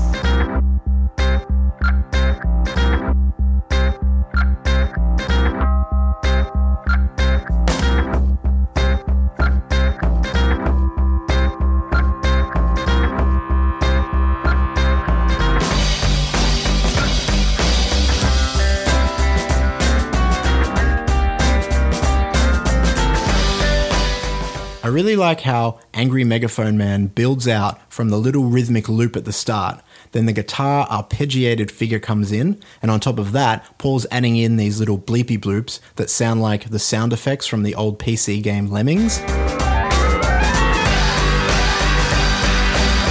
Then the song shrinks back down for the verse, where Daniel's melody is quite simple and his delivery is very subdued compared to some of the other performances on the album.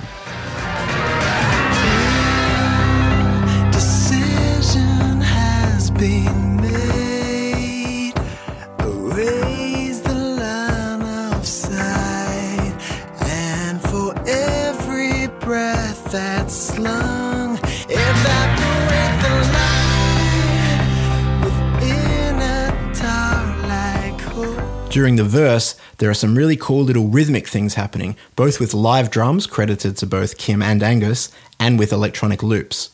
Then we explode back out for the chorus, and the live drums really come to the forefront. The way that Dissociatives actually use the different sonic qualities of live drums and electronic drums is very smart.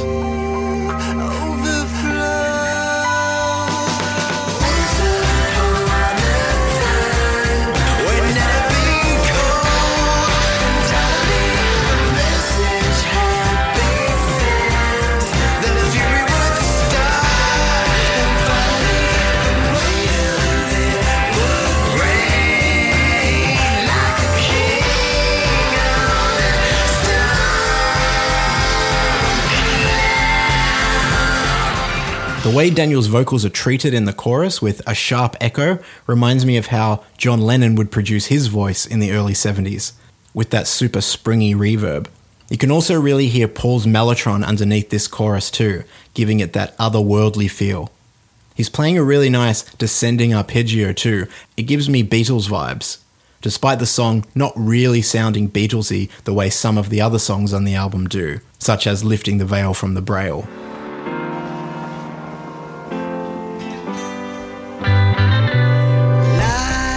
Really like this little lick after the first chorus coming back into the verse. I think of it as almost a little Iron Maiden lick, though the notes are actually the same as the melody during the chorus when Daniel sings and tidally. Da, da, da, da. That little lick is something that shows to me that these guys were working in tandem. That's the sort of little flourish you only get from bandmates. As you heard in that clip, these guys were really proud of the outro to the song, which features, again, I think the mellotron going in and out of tune, something that I think happens naturally if you play any note on a mellotron for too long because of the physical tape wearing out.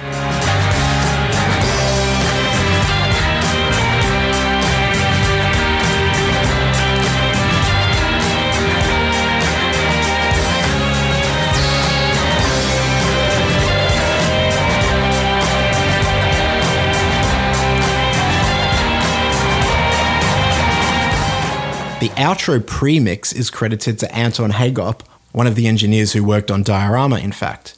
The way the song ends abruptly is really great and it provides the perfect introduction to the final song on the album. In the lyrics to Angry Megaphone Man, we get another reference to a whale and the sea. I wonder if being on the water during this album had something to do with that. Not that a river is quite the same as the sea, of course.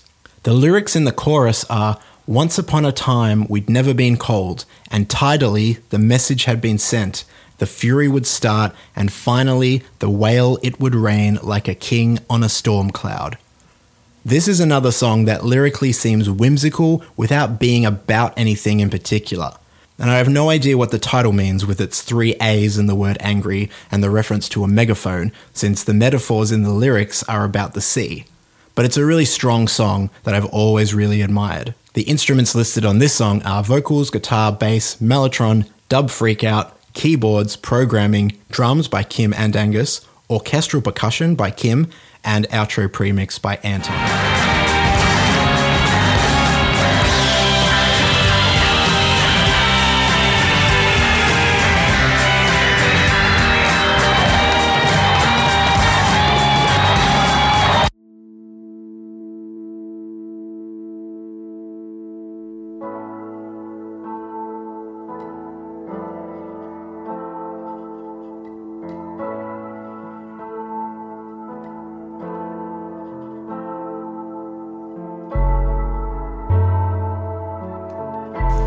Felt like we needed to tie it up. It had, it, it, and it was kind of like, um, like some of the songs, like Dan was saying before, had a kind of natural relationship to each other. Like, you know, Horror with Eyeballs wanted to go into Lifting the Veil.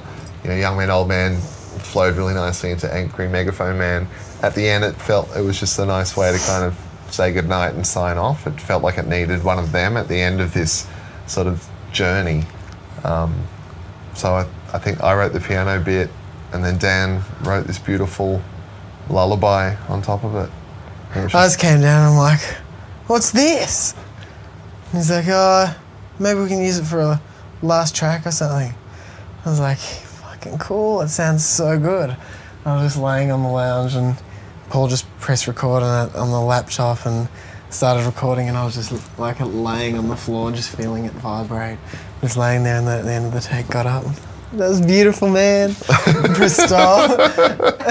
yeah, just did the vocal and that was the song. I love this song. Simple as that. I love how the piano chords move, adding and subtracting grace notes. When Daniel talks about Paul being his musical soulmate, it's stuff like this that I think of. That one of them wrote a chord progression that so clearly went with a melody that the other one wrote. Some foolish man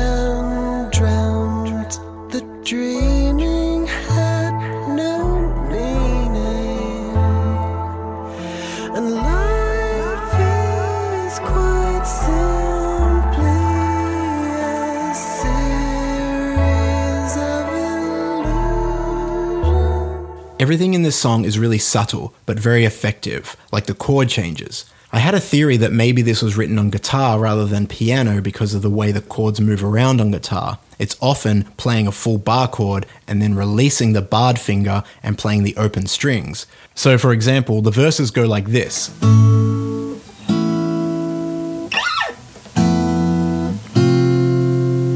which on guitar is four chords, but in two positions. So first it's an A major chord, then you release the barring finger to make it like an A9 or something, and then you move to the F major position, but without the barred finger, so you get like an F add flat 5, and then you put that finger back and you're playing the F major. But as Paul said in that clip, he wrote the piano part, which makes sense because of how much the chords do move around. It's just something beautiful that happens when you transpose it to another instrument.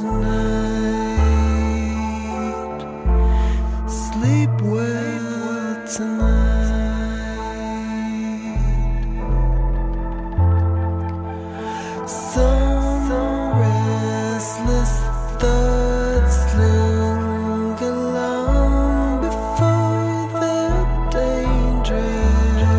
a much more subtle take on a piano ballad than something like After All These Years. And I do wonder with the title Sleep Well Tonight whether it was influenced even subconsciously by the last song on the Beatles' White album, Good Night. But it's brilliant and simple, a beautiful understated end to the album. Lyrically, Sleep Well Tonight is another of Daniel's rare straightforward lyrics, perhaps again because of the compressed amount of time these songs were written in. Some foolish man dreamt that dreaming had no meaning, and life is quite simply a series of illusions. It also has what I think is one of Daniel's best lyrics ever. Light is quite simply, life is quite simply a series of intrusions. In the CD booklet, it actually has those lines reversed, so it says life then light, but when you listen to it, you can hear what he's saying pretty clearly. It's also just a more effective lyric that way. Life is a series of intrusions. What a bittersweet and beautiful note to end on. Anyway, for me, it rivals the final line of After All These Years. A perfect ending to a perfect little experiment. The instruments on this song vocals, piano, atmospherics.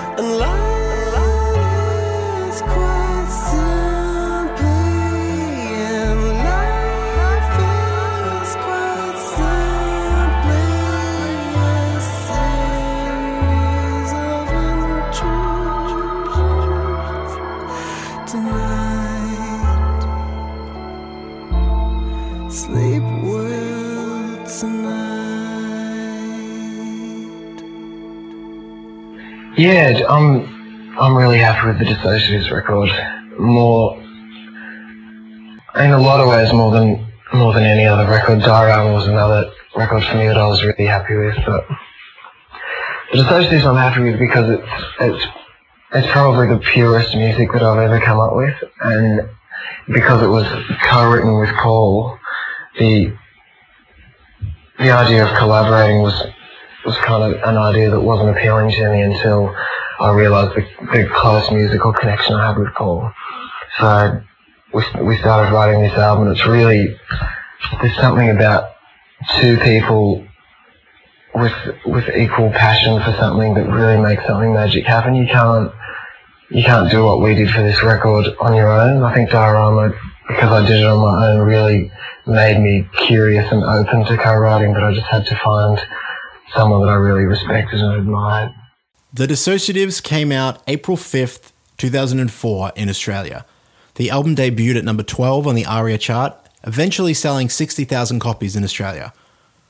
The singles released from the album were Somewhere Down the Barrel, Young Man, Old Man, and Horror with Eyeballs. Somewhere Down the Barrel hit number 25 on the ARIA chart. Young Man, Old Man only got to 46 on the chart, but was nominated for Song of the Year at the APRA Awards, which award songwriters and publishers. The song that beat it? Scar by Missy Higgins, whose first album was also on 11, John Watson's record label, that The Dissociatives was on. When it came to reviews, it was somewhat the story of Daniel's career. Local critics were positive, international critics mixed.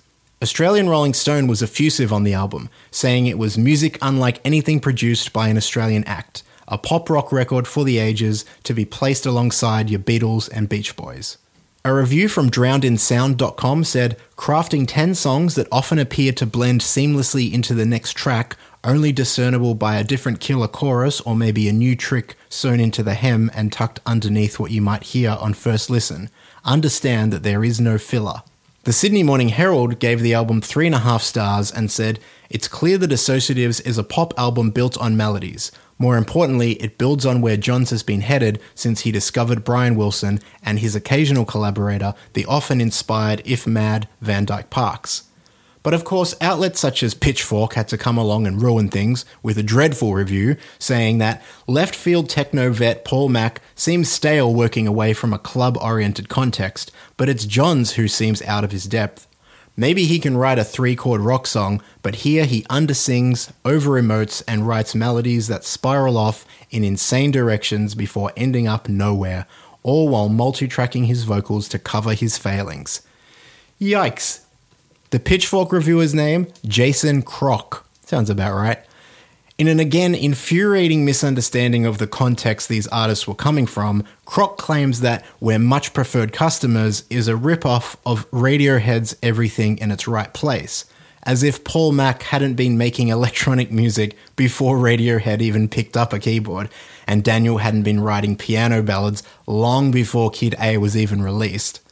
I've said it before and I'll say it again music critics can only draw on what they know, but when they know nothing, they will just make it up. In his retrospective look at Daniel's career for NME, past guest Richard S. He says of the Dissociatives album, electronic pop records really don't sound like this anymore. 70s and 80s nostalgia soon came back in vogue and never went away. The Dissociatives instead sounds like the 60s and the 90s, the Beatles via William Orbit, but so full of childlike wonder that they're almost willfully uncool. Daniel was relieved that his new music was being positively received. Jeff Apter quotes Daniel as saying, It's probably the purest music I've ever come up with. The idea of collaborating wasn't appealing to me until I realized the close musical connection I had with Paul. There is something about two people with equal passion for something that really makes magic happen. Ouch, take that, Chris and Ben. In that same interview, Daniel goes on to say, It was good for everyone involved with me, that record. It made me so much happier to know that people would still accept my music if I wasn't slitting my wrists. There were video clips made for all three of the singles from this album, and they were all animated in the style of the cover art by award winning animator James Hackett. For the videos and the album art, Daniel and Paul spent a few days in a studio having photos taken from all possible angles and in all possible positions, and then Hackett, who had worked on U2's Pop Mart tour, among other things, would turn these photos into animation. The band need never show up for press at all. I think with the videos, um, um, we wanted them to reflect um, the same spirit of the music, um, to get the sense of fun, the sense of colour, the sense of, um, you know, just fun and fresh, which is I think what we're just trying to set up the music. And when we found James, it was like that's what he does. He's he's just a really funny guy, really good ideas, and it kind of creating a new world that is ours rather than you know that doesn't look like Silverchair or doesn't look like you know what my thing. So it's just it's it's its own thing, a kind of fresh start. However, this meant that the band drew inaccurate comparisons to an artist like Gorillaz, and I think this imagery is maybe what put people off checking out the music and taking it seriously if you weren't already predisposed to it. If the band were going to be cartoons, then people would write off the music as being a cartoon. The imagery did give the band a distinct identity from either Paul Mac, Solo, or Silverchair, but it was still very cartoony in a way the music was not. Looking at it today, I don't know if it's dated or just a bit weird. My belief has always been that, apart from anything else, the videos and CD cover were, for some fans, a bridge too far to cross. It's like, for example, how I hate those Funko Pop toys. I don't understand why people like or collect them or would want something that takes the basic idea of a character and then makes them look nothing like the original design. It flattens everything out and makes, you know, Freddy Krueger look essentially the same as Bono from U2. I don't get it. And some people just didn't get the dissociatives either. We tried to see if we could make it work, um, like just doing it all live without any, you know, production tricks or sequencing or, you know, like backing tracks and stuff because it's kind of complex to try and pull off. But we've found a nice band of musicians, of friends and like-minded people and tried rehearsing it at the end of last year and it sounds great, like just as a band. So yeah, we're going to take it out. We're going to strip it back, go back to our roots, Yeah. rediscover what it really means to be in a band. Yeah. Keeping it real. Yeah, Keeping it surreal. for the kids. The Dissociatives toured Australia in June and July 2004, supported by Little Birdy and the Presets, who also doubled as the Dissociatives backing band. There were only 15 dates in the space of about a month or so. Then again, the Dissociatives weren't Silverchair. They couldn't necessarily book out all that many shows. And that seemed to suit the guys just fine. The lower stakes nature of the Dissociatives appealed to them, Daniel especially. However, apparently the tour was going so well that some regional shows were added at the last minute. In fact, the show I ended up seeing them at was in Warrnambool, a regional centre in Western Victoria, after I couldn't make the Melbourne show. The band had one date free between their Melbourne and Adelaide shows, and Warrnambool is basically the halfway point. So, lucky me. For the most part, the Dissociatives Live played the album plus some covers, mainly Tom Waits' Going Out West, which Daniel seemed to love blowing his voice out on every single night. Now I wonder whether some people going to see the Dissociatives were expecting a Silverchair song in there. I definitely wasn't and wouldn't have considered that a possibility. But looking back, I can imagine there were some fans who might not have understood that this was a different project and that there would be no cross pollination. Speaking of blowing his voice out, the band had to cancel a show in Sawtell, New South Wales, because Daniel had no voice left. The next night in Brisbane, they went ahead, but they also considered cancelling. After seeing a doctor, Daniel did end up cancelling a few more of the shows on the tour. To blow your voice out only one month on the road is something. That had never happened on a Silverchair tour. There are a couple of things that contribute to a singer losing their voice, but considering how much touring Daniel had done with Silverchair, you'd think maybe a 15 date mini tour through Australia wouldn't have been too much physically to cope with.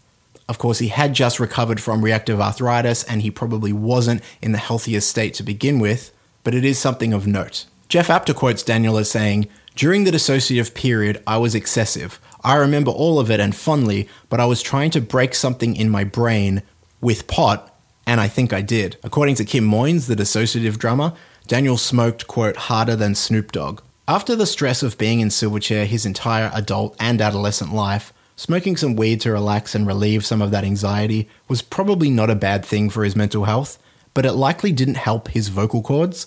Nor did covering a Tom Waits song, where Daniel would indulge in imitating Tom Waits' Rowlf the dog like growl. In addition, Daniel's approach to singing on the Dissociatives album is a lot of falsetto. The first thing to go when you're in need of vocal rest is your falsetto. Smoking and doing Tom Waits covers every night would not have helped that. This is why, in my opinion, he sometimes had iffy vocal performances live, his increasing embrace and reliance on falsetto singing, and smoking, frankly. The final show of the Dissociatives tour was the 2004 Splendour in the Grass in Byron Bay. For a band that didn't have much time to gel, the Dissociatives live were really dynamic. The fact that the music was so different to Silverchair and also quite a bit simpler meant that Daniel in particular was able to be playful on stage in a way he hadn't necessarily been in the past. Also, the fact that there wasn't the pressure of being the Silverchair guy was probably part of it too. And as strange as it might sound, Daniel, Paul, Julian, Kim, and James really gelled as a unit. They sounded like a real band live. They jammed and improvised a bit. They were having fun. Daniel even said at the time that he was looking forward to touring, which wasn't something he had ever felt about Silverchair. There was just too much baggage that came with anything to do with Silverchair at this point in time. Speaking of being playful, the Dissociatives did do quite a few media appearances in promotion of the album, even a brief foray overseas to talk up the first single, Somewhere Down the Barrel. We were friends before we really ever decided to do the Dissociatives, so the Dissociatives is in a lot of ways an extension of our friendship and um, all that other nice stuff. No, other nice stuff. Am I missing something? No, no, no. I'm kidding. I'm kidding. Alors, je leur ai demandé parce que ça fait depuis 1900. In 2005, the Dissociatives did do a brief UK and European tour, playing England, Germany, the Netherlands, and France. But by July 2005, the Dissociatives were effectively done as a band. There aren't a ton of media appearances for the Dissociatives online, but the ones that still survive show Daniel in a much more relaxed state than he had ever been when promoting a Silverchair release. Some of that is just Daniel being a bit older, some of it is having a partner in crime like Paul Mac with him, and some of it is just the freedom of the Dissociatives not being Silverchair. So what does this mean? I mean, you, you know, groups like uh, you know Destiny's Child, they break up and uh, not break up, but they take time apart to do their own thing. And the idea of a group like them getting back together seems like it's not going to happen Well, it's now. funny you should say that because we often reference ourselves to Destiny's Child. I consider myself more the, the uh, Beyonce. Yeah. He's more the Kelly. But does this does this mean uh, we won't see Silverchair doing an album? Will Paul Mac? I'm splitting will, Paul Mac Are you up. not? You'll never work with Paul or Mack Nah, again. nah. Will you do another solo album? Will Silverchair do another album together? We're all, we've just got like a folder with that's entitled options. Within that title that's entitled options are many options. Continue. He is a man of mystery. but what do you mean with you and the boys? Are you just taking a break and you'll get back together at some point? Yeah, and no, we're album? just we're taking a break and we're all still friends and I still love them and they still love me. Maybe. but uh, yeah, it's all good. Excellent. It's all good. We're ready to, to be friends. As soon as I get back, we're going to be best mates. Daniel is especially silly, giddy, and whimsical in these interviews and live appearances. It's actually an interesting parallel to the music. Where Silverchair's music was anxious and dark, Daniel's demeanour in interviews mirrored that. By the Dissociatives, he was giggling and having fun, just like the album. It might also be that with Silverchair, Daniel had always been sure of what he was doing. He had a specific vision, especially for the previous two Silverchair albums, and he really worked until it sounded like what was in his head. With the dissociatives, there weren't really any preconceived notions, and so he doesn't come across in those interviews as being particularly sure that this is where he wants to take his music, just that it's a fun detour, even though at the time they swore up and down they wanted this project to be a real band. Well, it's been 16 years and we still haven't had a second album. So much for it being a real band. Because this isn't a side project, is it, Daniel? This, it's, it's a real thing. No, it's for real. Definitely, we're really passionate about it and love the music and love the um, intention behind it all. So it's not a side project. It's just another another jelly bean in the bowl.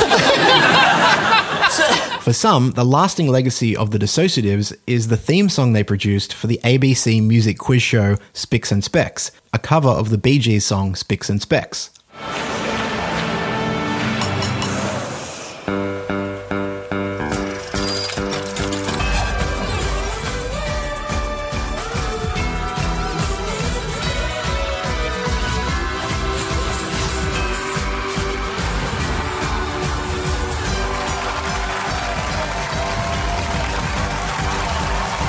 And if you think the arrangement of that theme song sounds a little familiar, it's probably because that single piano note intro bears more than a little resemblance to the young modern song If You Keep Losing Sleep.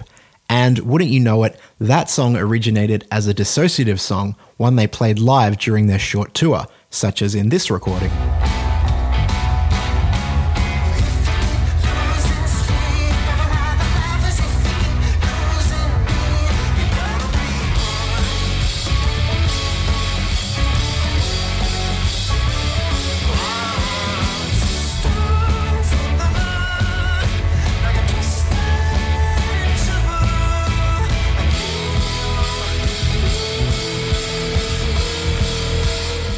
I think if I might give my opinion on something I have no actual idea about, the reason we didn't see another Dissociatives album is probably the same reason we are unlikely to see a Silverchair reunion. Daniel is not interested in looking back, only looking forward. He is the one way mule. Well, in the end, the first audience for any art is yourself. Yeah. I think actually I'd, I'd do it for myself, and as soon as I feel like I've done something artistically, I very rarely want to repeat it or feel a, a, a craving or desire to do anything similar or do a better version or a different version of it. So I, I, every album that I do is starting again. Also, and not to take anything away from them, obviously, but Silverchair's success came so quickly and, in a way, so easily that starting again from scratch takes way more time and attention than maybe Daniel is interested in anymore. Silverchair's work ethic their whole career, I think, was informed by how they toured when they were just starting out and still in high school. That is, toured for a few weeks at a time, then came back home to do a term of school. And remember, this is when they were at their most successful overseas Frogstomp and Freak Show. So they were, to some extent, conditioned by that in perhaps a misguided attempt to keep them grounded or with something to fall back on. So they were in this stop start process of recording, short burst of touring, then back home, having a holiday. And to me, that's what I see with Daniel's later projects, including the Dissociatives, but also his solo work and Dreams, where by this point, he and his collaborators were already very successful in their own rights. And I don't know how to put this without sounding critical or mean, but they just didn't work at establishing an audience the way it's required, especially these days. So, like, particularly with Dreams, they only did one or two shows ever, Daniel did a couple of interviews and got a neck tattoo. I'm not sure if Luke Steele did any press for it, but they didn't really give the album the push it would need to succeed in the current music and media landscape. And that's leaving out any opinion about the quality of the album itself. But by 2017, people in the industry should know you can't just show up for a few media appearances and expect to do well. I can't help but feel with Dreams that maybe they were just not willing to play the game as it has to be played these days, with social media, fan engagement on a direct level, and opening up your life to a certain extent. And I completely understand that. Daniel has talked about not only his anxiety, but his stage fright, and that's probably the reason we haven't seen him on stage as much as we would probably have liked in the last decade or so. And remember, these guys were rock stars in the 90s, where you could just go away for a couple of years and emerge with a new studio album, do a short promo tour, and maybe sell a million albums. Okay, that's oversimplifying it, but ironically, nowadays, you make less money from your music directly, but the potential is maybe greater if you're willing to basically start over again with social media and marketing. But again, Daniel has never been interested in that, which is why we have no legacy social media presence for Silverchair. I'll be talking more about that in future episodes, though, I'm sure. As for the Dissociatives album, I love it. My dirty little secret was that I thought this album is overall the strongest album that Daniel ever worked on. It's the most consistent, cohesive, and whole as an album. At least that's been my contention for many years. My recent re listens to this and Diorama, however, might have switched those opinions, but not by much. This is an all timer for me. Daniel said at the time that the Dissociatives represented his best work yet, and I tended to agree. The Dissociatives said that they were more than just a side project, they're a real band, but a second album never emerged for whatever reason. Knowing that it was recorded in a fever dream of two weeks, looking back, you can see how the steam might have run out by the time the realities of being a real band emerged. I touched on this in my interview with Richard S. He, but Daniel did have something of a charmed life when it came to working on his music. He never did the struggle of playing the shitty clubs and working his way up bit by bit. And obviously, I'm not saying he didn't deserve all the praise he got with Silverchair. I make this podcast, duh. But thinking about how few or actually none of the projects he's done have stuck around for longer than one album makes me think he gets bored easily, and he said as much in interviews. But I think that's what makes the Dissociatives album so cohesive and special for me. It sounds of a piece because it was done so quickly. And that's probably why that was the only album we got. It belongs to a time and place in Daniel and Paul's lives that's over. Which is how I think Daniel probably feels about Silverchair now, too. You also probably can't discount that this album is very much tied up with Daniel's relationship with his now ex wife. I would have loved another Dissociatives album, but I'm thankful for what we got. As always, it was too much of not enough. As for Silverchair, who knows what Ben and Chris were thinking during 2004 as they saw their frontman having a ball with his new collaborator and seeming more happy than he'd ever been. I'm sure they didn't begrudge Daniel any of this, of course, but they might have wondered, as many did at the time, could Silverchair finally be done for good? That seemed to be a recurrent theme when it came to the band. Finish a tour, retreat back home with no plans on the calendar, and not even sure whether there would be a band to come back to. What did bring them back was a tragic event at the tail end of 2004 that would set in motion a series of events that would reinvigorate the band's love and joy of playing together. But that's for another episode of Too Much of Not Enough, a Silverchair podcast.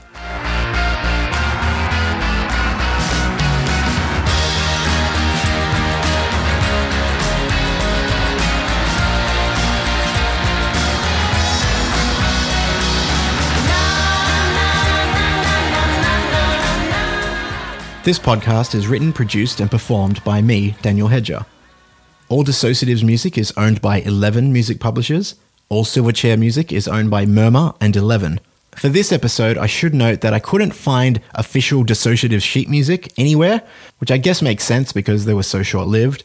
But that means that there are more guesses at the musical analysis than on the Silverchair albums, because I'm relying on Internet Tab and Chord websites and on my ears, all of which are notoriously unreliable. I'm sure, as always, that I've made some errors. I've had at least one person correct me about something on the diorama episode, but I don't mind that. It means people are really engaging with the show.